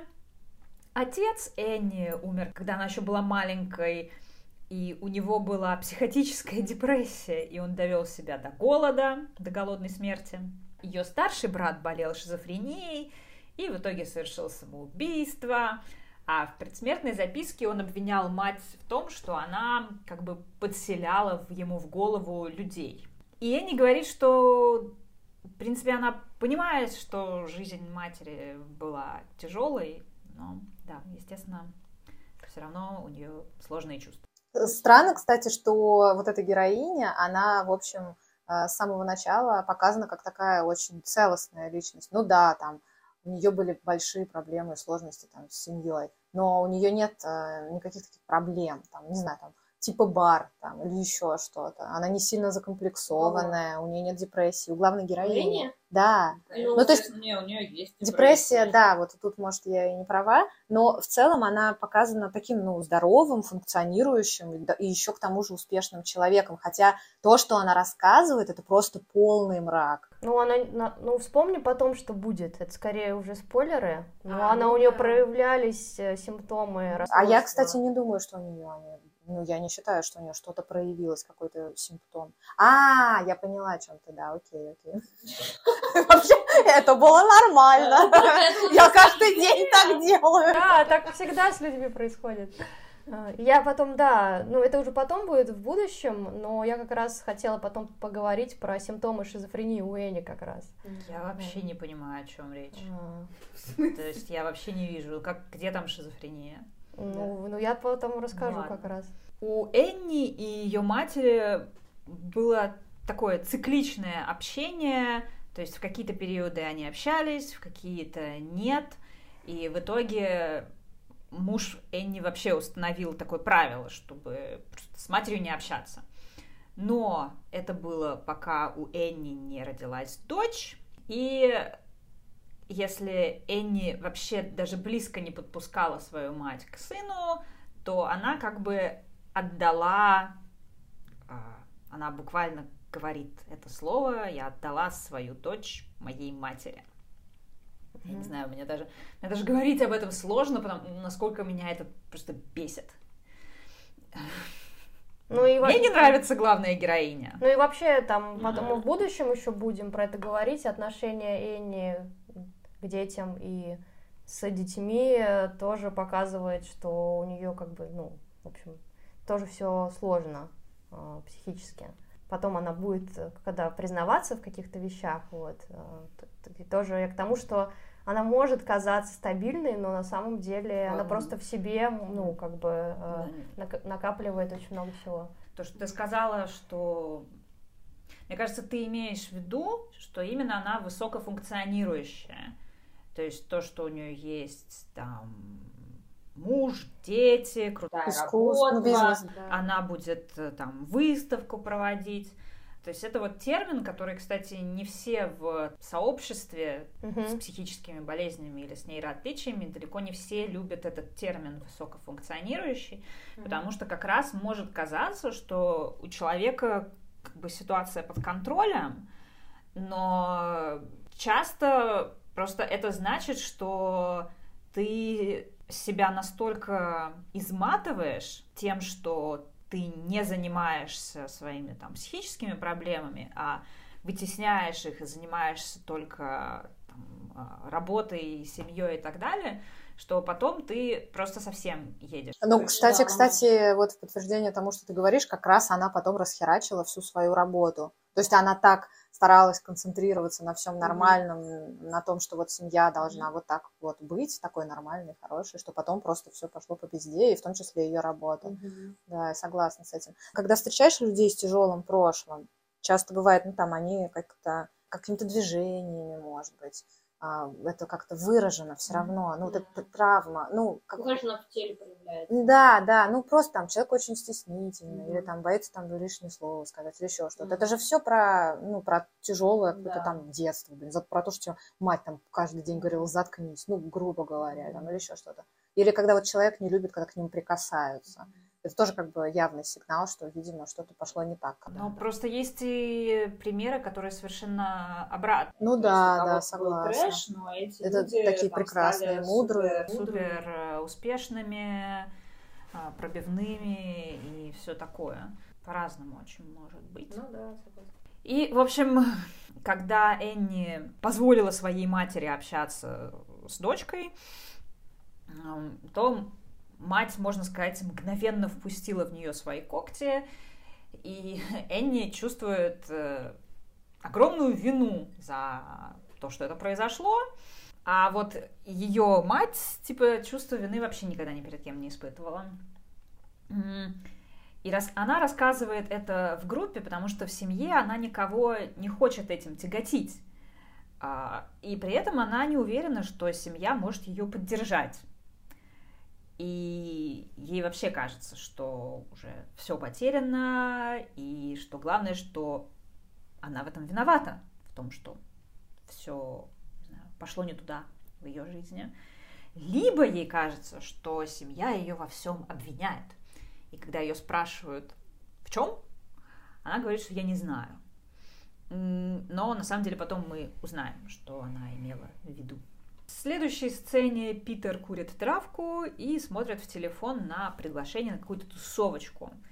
И э, кто-то следит за ним из домика на сваях. Вообще в этом фильме много вот таких вот очень коротких сцен, которые вот умещаются в одно предложение, и не знаю, нет, мне не нравится. Которые ни к чему, которые. А просто... которые ничего не значат? Да. Mm. Но почему это не значит? Это значит. Это говорит о том, что за ними всегда наблюдали. Всегда. Э, смотрят на него, мне кажется, ну, из домика, в смысле, дочь на него смотрит из домика, мне кажется. Да. А мне кажется, это весь фильм про наблюдение. Вот тут, получается, смотри, фильм начинается с того, что мы видим домик, но выясняется, что мы видим не домик, как будто бы, а настоящий полноценный дом, в котором живут люди. То есть выходит, что кто-то может за этим наблюдать, за этим домиком. Потом выясняется, что сама главная героиня создает э, э, сцены из собственной жизни. То есть и она пытается наблюдать за собственной жизнью со стороны. То есть это как бы такой э, какой-то 3D-формат, что ли.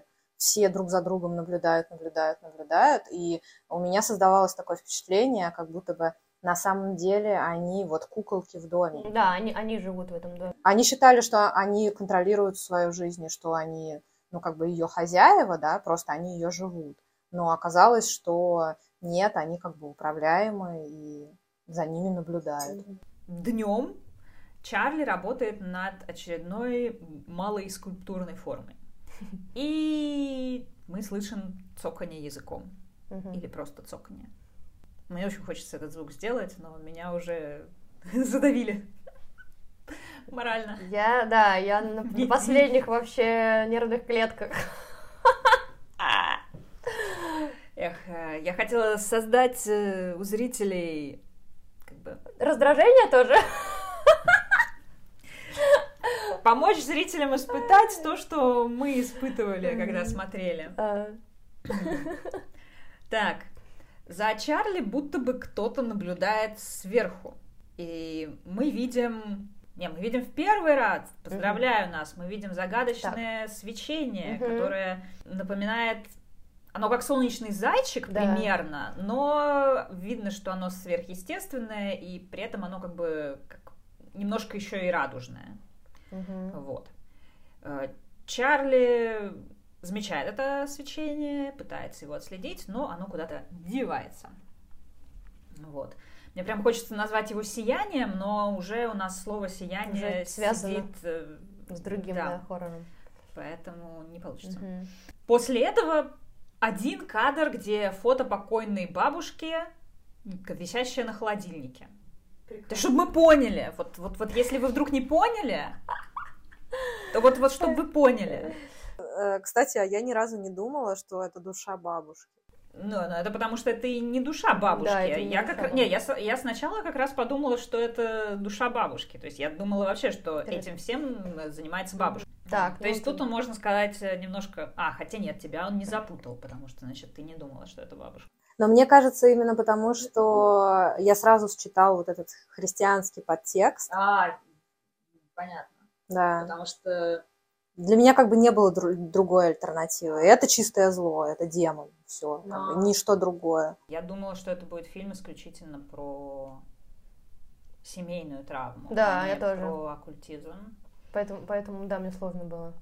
Ну, Поэтому как раз тебе и нравится, потому что он говорит на твоем языке. Ну да, на языке моих страхов еще. То есть бабушка со своей, значит, фотографией наблюдает за тем, как Энни режет овощи, и Энни приходит сообщение из художественной галереи.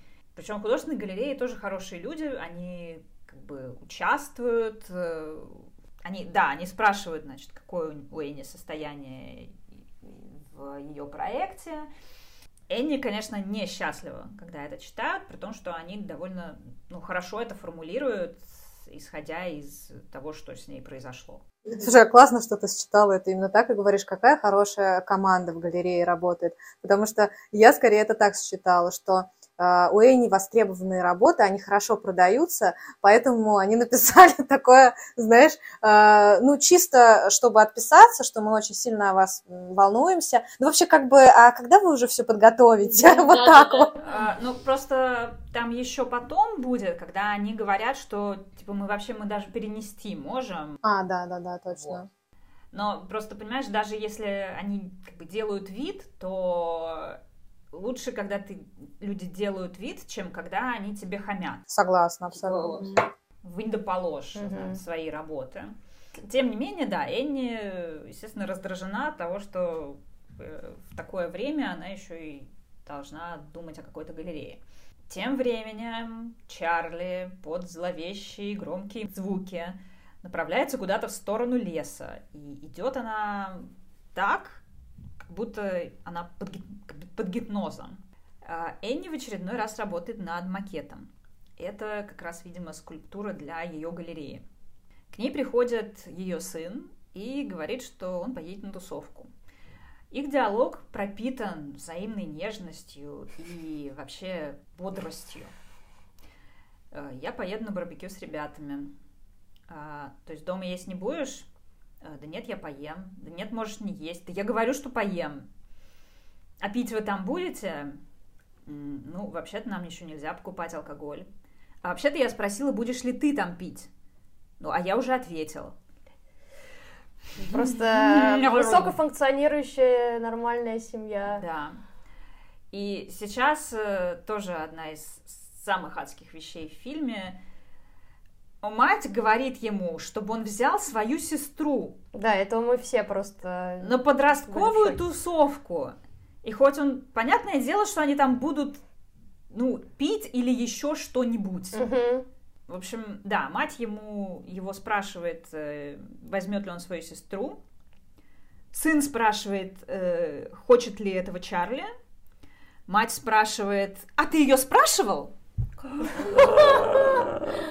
Блин, ну мне кажется еще странным здесь, ладно, допустим, мать предлагает э, забрать свою там 13-летнюю дочь на подростковую тусовку, потому что ей все равно, она просто хочет их не видеть, допустим. Но парень, сын ее, да, так он спокойно на это реагирует, а Чарли, типа, хочет туда пойти, вместо того, чтобы сказать, мам, ты серьезно? Это же настолько не, ну, не принято и странно. Подростки никогда не возьмут на тусовку кого-то младше себя возрастом, особенно если это родная сестра или брат, чтобы потом отвечать за него там. Это очень... Но он явно не хочет и боится с ней в конфликты вступать. Да. И, и я, ну, поэтому он соглашается просто на то, что она ему говорит. Ну, при том, что у них такие токсичные отношения, и он, в общем-то, может с ней так разговаривать, ну, скажем, ну, грубовато, да, а, там, и откровенно врать, говорит там, ну да, естественно, там не будем пить, там. Не, ну он не врал, они там не пьют. Но при этом он не может ей сказать, мам, слушай, а ты уверена вообще, как бы, она же, типа, что она там будет делать, типа, как-то вот так вот он не может сделать. Это мне казалось странным. Мне, знаете, немного кажется вот эта сцена и эта идея притянутой за уши. Типа, блин, мне надо сделать так, думал режиссер, чтобы эти двое остались вдвоем ночью в машине. Вот типа того. Да, да. Как бы мне это сделать? О, а вот, вот у меня есть такое решение. Ну, а то, что, да ладно, нет, в принципе, это норм. Как бы прокатит Но немного, как будто бы вот так. Скажем так, а, есть ощущение от некоторых взрослых, что они вообще, э, ну то есть, либо у них просто не было таких событий, вот каких-нибудь условных попоек в подростковом возрасте или там в младш- младшем институтском возрасте, нет, скорее особенно подростковом, а, либо эти люди, у них просто нету памяти о том, каково быть подростками. Что Вот мне тут- кажется странным, да? Тут ощущение, что вот она из тех матерей, которые пытаются, ну, тех, в принципе, родителей, которые пытаются объединить детей по принципу того, что они дети. А тот факт, что они а, из, из абсолютно разных возрастных групп, и для детей это безумно важно. Мгм. То есть это взрослые могут дружить там 30-летний, с 20-летним, с 40-летним, а для детей это вообще кошмар. Вот, в общем, Да, и это не озвучено, это не озвучено со стороны сына, ну не может быть такого, чтобы он об этом не сказал. Просто вот я, например, у меня старшая сестра, у нас как раз разница там в 10 лет. Это вообще, это, она ко мне такую ненависть испытывала в какой-то момент, хотя у нас все было хорошо, и сейчас у нас все хорошо, но это был просто ад, она меня ненавидела за то, что мама заставляла ее учить со мной английский язык, или ей приходилось ходить со мной в школу. Вот Мгм. я сзади нее тащусь в этой своей тяжелой дубленке. Она мне постоянно говорила, быстрее, иди быстрей. А я такая маленькая, там плачу, потому что мне тяжело, понимаете? Ну, как бы просто потому, что я маленькая, ее это бесит. И что он так легко на это согласился, ну, вообще странно. ну, он, он не хочет входить э, в конфронтацию с матерью, собственно, до момента, когда он входит с ней в конфронтацию в той самой сцене. Вот. Ну, это опять, да, про накапливаемые эмоции, которые все в себе держат, пока не происходит э, взрыв. Ну, и а- особенно возмутительно, возмутительна эта идея, потому что Чарли, ну, это явно там условно странный ребенок. Мгм. Э, Это точно не м, какой-нибудь суперобщительный ребенок, которому по-любому будет весело, который со всеми там, ну, даже если старший найдет общий язык, или там будет просто, я не знаю, танцевать под музыку. Ну, вот это, скорее всего, человек, которому в обществе некомфортно. Мгм. В общем, так. Ра. Странное все. Питер идет в комнату Чарли. Комната пуста. э, А Чарли тем временем продолжает медленно куда-то идти от дома. А вдалеке она вообще видит свою бабушку, окруженную огнем. Так вот. Какая-то это не бабушка. Это мужик. Опять не бабушка? Это мужик голый. Это опять голый мужик? Подожди, ну сейчас я пытаюсь найти эту Просто сцену. Ника смотрит э, на маленьком экране, чтобы ничего не увидеть. Ника такая, окей, здесь голая бабушка, Да, да, здесь бабушка, положено, везде бабушка. Подожди, сейчас я попробую найти этот момент. Я просто сейчас перестала. Где это? Да, и опять-таки она маме ничего не скажет. Вот насколько нужно, да, э, быть далеким человеком от собственной семьи, чтобы ничего не сказать родителям.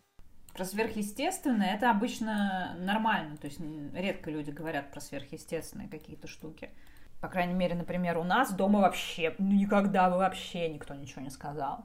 Потому что у нас супер атеистическая семья, и еще и которые любят гнобить других по любому поводу. Да не в жизни. Не скажут. Ну, знаешь, ну, если бы тебя, например, что-то очень сильно напугало, неужели бы ты там рассказала? Или там, типа, знаешь, голый человек сидит а, на участке твоем дачном Не, ну если бы... и Если жжет это... костры. Ну, Но если его на самом деле там нету, Да, но ты же не знаешь, ты просто... Она же его увидела, эта девочка. да, она увидела, но потом-то, видимо, ее мать окликнула, и, видимо, там уже больше ничего нет. Нет, она просто ее увела, там не было такого момента. Ну, значит, раз мать это не увидела, значит... Она просто не посмотрела. Там, знаешь, такой кадр был, она смотрит на Чарли, и все, а потом сразу ее уводит. То есть она даже не повернулась туда. Чарли продолжает медленно куда-то спускаться от дома, и вдалеке она видит какую-то фигуру, окруженную огнем, и это выглядит как э, знаю, верхняя часть тела человека. Мне показалось, что это ну, имеется в виду ее бабушка в очередной раз, э, но не все согласны. Э, К Чарли бежит ее мать и в очередной раз, значит, ругает девочку за то, что она без обуви, без куртки и довольно жестко ведет ее обратно домой. А дома она ставит Чарли перед фактом, что э, надо ехать на тусовку. И типа весело пообщаешься с братом и с другими ребятами. А, ну, Чарли нехотя соглашается. Ну и мне кажется, опять-таки, все это еще говорит о том, как она оторвана от своих детей. То есть то, что мы обсуждали. Вообще понимание того, что им интересно, что им нужно и как они вообще общаются. А, Поэтому да. Тут мы тоже снова слышим цоканье. А, Питер везет э, Чарли на машине по шоссе, расположенному в, в пустынно-холмистной местности.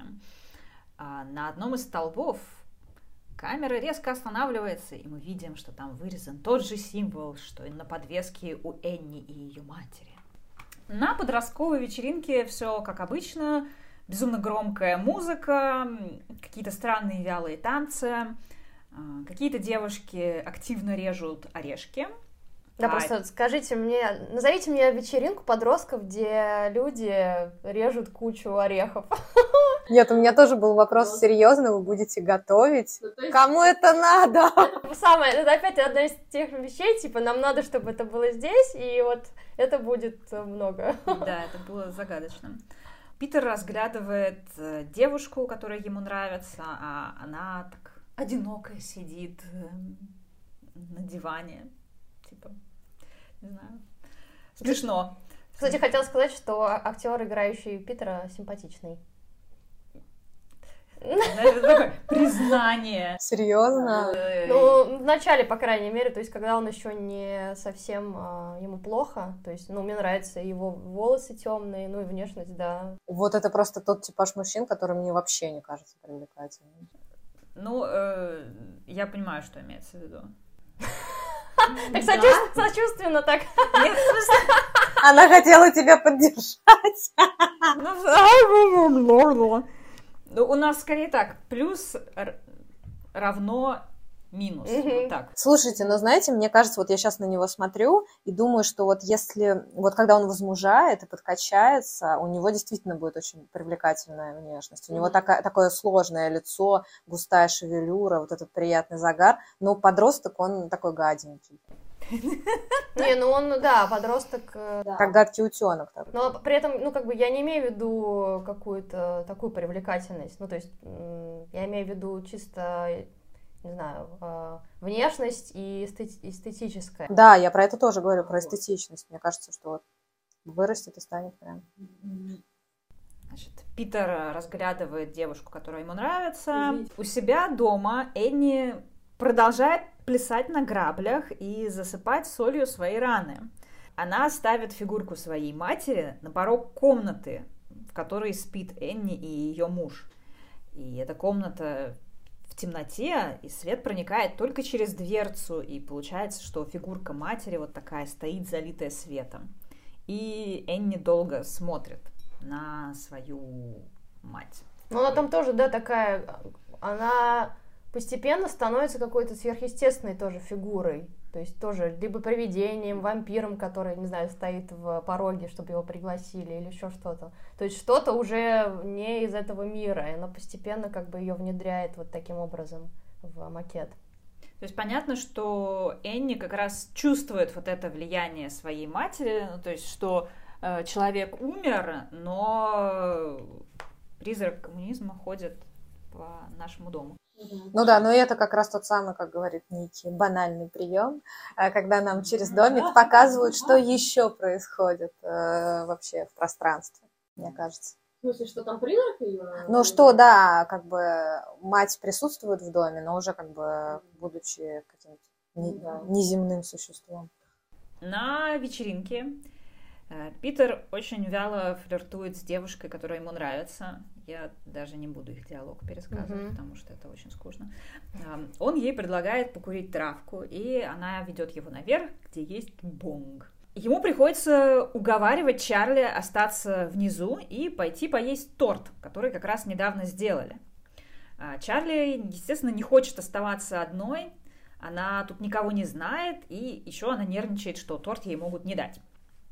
А он с раздражением отвечает, что, мол, да просто подойди к ним и постой рядом, и тебе дадут торт. И я очень хорошо понимаю этот диалог, как я с точки зрения, как человек с ужасной социализацией и стеснением, и когда ты общаешься с кем-то, кто, условно, нормально общается с людьми, и они не понимают какие-то базовые твои сложности, и короче, это, это настолько заметно, ну, то есть то, что им, типа, ну, господи, просто подойди туда, а ты такая, боже, что? Что значит просто подойти? Ну просто я еще, например, как э, старший ребенок, так как бы я вижу все ошибки, которые Питер совершает, потому что, например, у меня брат, у него сложности вот эти социальные. Например, ну, позвонить по телефону. То есть я какое-то время, ну, там не совсем это понимала. То есть у него был именно страх, то есть он отказывался, или он отказывался курьеров встречать там, или новых людей, которые появлялись. А, Но при этом я видела, что ему там неприятно, у него сложности, и пыталась э, вместе с ним э, сделать эти вещи, либо вместе с ним, или либо там за него, или еще как-то.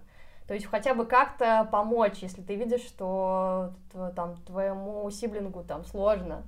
Но э, понятно, что Питер, может быть, еще и не в этом возрасте таком осознанном, плюс у него свои цели на эту вечеринку. Но опять-таки я Мне интересен Питер в этом фильме именно как э, старший ребенок, и поэтому я думала об этих вещах. Кстати, как старший брат он мне очень понравился. Мне кажется, даже несмотря на то, что он там взял эту девочку, сестру свою, на тусовку и там, ну, можно сказать, кинул, все равно он очень заботливый. И он, потому что он никогда не агрессирует на нее, он такой всегда Мгм. приятный. Да, вот есть э, заметно, что у него нет раздражения по поводу нее, Мгм. что хоть, хоть это. Да, да. Ну, то есть вот, как правильно Джилл заметила, что такое обычное подростковое, да, что у тебя есть свои планы и нет понимания каких-то проблем а, другого человека, но при этом есть какое-то такое особенное теплое отношение, как к члену семьи, к своей младшей сестре. Мгм. Ну и чувство ответственности все равно у него есть, я думаю. Ну, в общем, Чарли действительно дают этот торт, А так как в нем орехи, она начинает сразу плохо себя чувствовать. Мгм. Но п- при этом она знает, что она человек, э, у которого аллергия на орехи, и тоже, ну, она не спрашивает, например, про это. Хотя ей, ну, уже достаточно лет, чтобы спросить. Ну, то есть, скорее всего, это опять-таки ее какие-то социальные э, взаимодействия. Ну вот то, что, да, говорит Ники. Причем тут интересно еще, что уже осознавая ей плохо, она не говорит это сразу Да, брату. да. Она идет делать игрушку. Мгм. Как будто бы она надеется, что, может быть, все-таки ну, ее минет, и все наладится. И, все... и только под последний момент, когда уже, видать, совсем там Мгм. дышать невозможно, она все-таки преодолевает свой страх. Да, от этого как прям тяжелее всего. Ну, то есть, когда этот момент прям неприятный, когда ты понимаешь, что сейчас будет прям очень плохо, но видишь, что человек терпит, например. Пока Чарли там пытается как-то справиться сама со своей аллергией, наверху, это как раз одноклассница Питера, говорит, что Чарли ее недавно нарисовала. Но что на рисунке девушка получилась умственно отсталой. И Питер такой, ну да, Чарли такая. Чарли тем временем все-таки идет к Питеру и говорит, что ей трудно дышать. И Питер моментально, значит, берет ее в руки и э, увозят в больницу. Ну да, и то, что у них с собой средства нет для того, чтобы ей помочь. Как он называется? Инсулин? Ну, эп- нет, это эпинефрин. А, То эпинефрин. этот вот. эпипен это такая как бы ручка, которая тебе быстренько вот этот эпинефрин доставляет, чтобы у тебя Ну да. вот это Просто ты, ты родитель, то есть а, они его не взяли на похороны, ну то есть тоже мероприятие долгое. Ну, опять-таки, скорее всего, может быть, там не будет орехов, но все равно. И тут другое мероприятие, то есть это вообще очень странно на самом деле. Но это в то же время о многом говорит. Да, я могу себе представить такую ситуацию, когда родители настолько не заботятся о своем ребенке. Просто не ешь орехи. Мгм. Ну да, то есть на всякий случай просто, ну, может, именует. Они по темной дороге несутся на машине, Чарли уже совсем задыхается, Питер ей кричит, что не волнуйся, мы сейчас будем в больнице, и Чарли настолько не хватает воздуха, что она даже открывает окно и высовывается из него, чтобы надышаться. И из-за того, что дорога вообще не освещена, перед Питером, как будто из ниоткуда, появляется олень. А, И Питер резко сворачивает, чтобы не задеть оленя.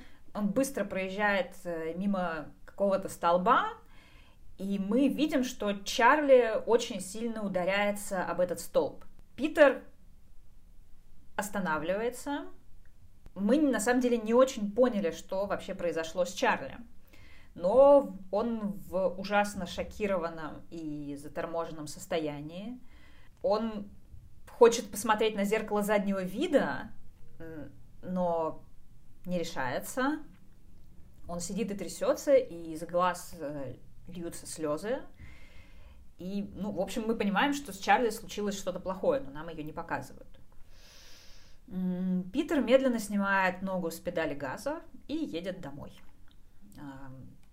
Он паркует машину около родительской, медленно входит в дом и ложится на свою кровать.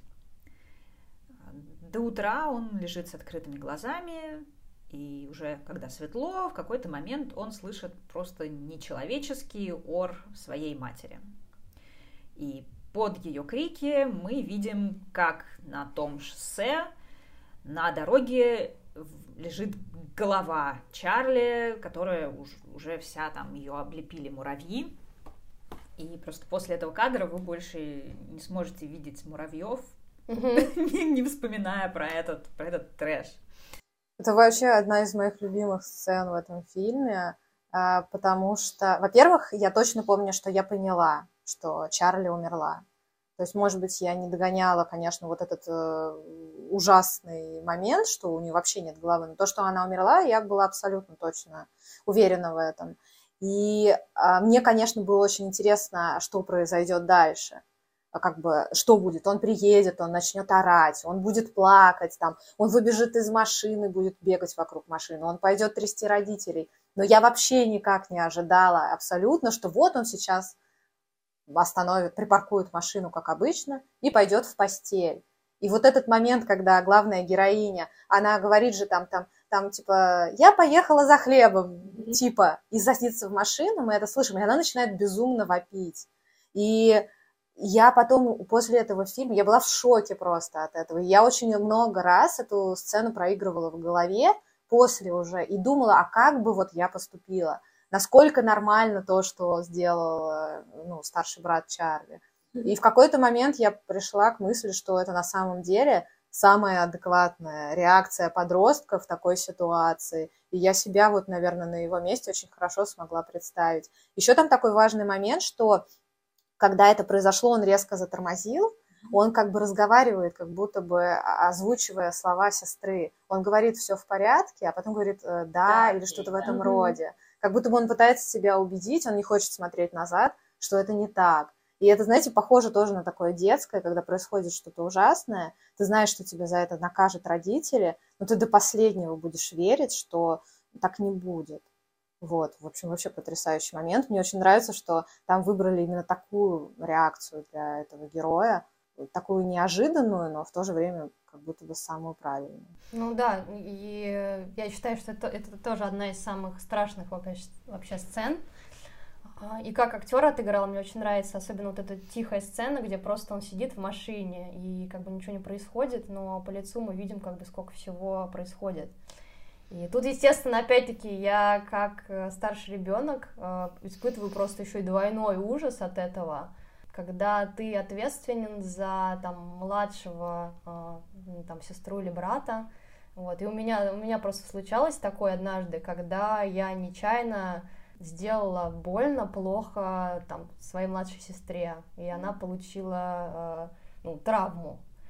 Вот, и я в, ну, в этот момент, наверное, большего вообще ужаса я не испытывала, потому что, ну, с одной стороны, мама, которая видит, и она в ужасе и как бы начинает меня винить, потому что, ну, я это сделала, но я при этом, э, ну, случайно, и, и в этот момент мне тоже надо еще и как-то справиться со своими эмоциями, то есть собраться как-то и э, решить ситуацию. Вот, и я тоже понимаю его, его вот это вот, э, как он э, замер, вот, э, и, э, ну, не знал вообще, что делать как бы с собой, это прям, ну, хуже некуда, так что я, я прям сочувствовала ему просто очень сильно, потому что это, ну, реакция родителей, естественно, это, это тоже ужасно, вот, но и реакция тебя как старшего ответственного ребенка это прям тяжело.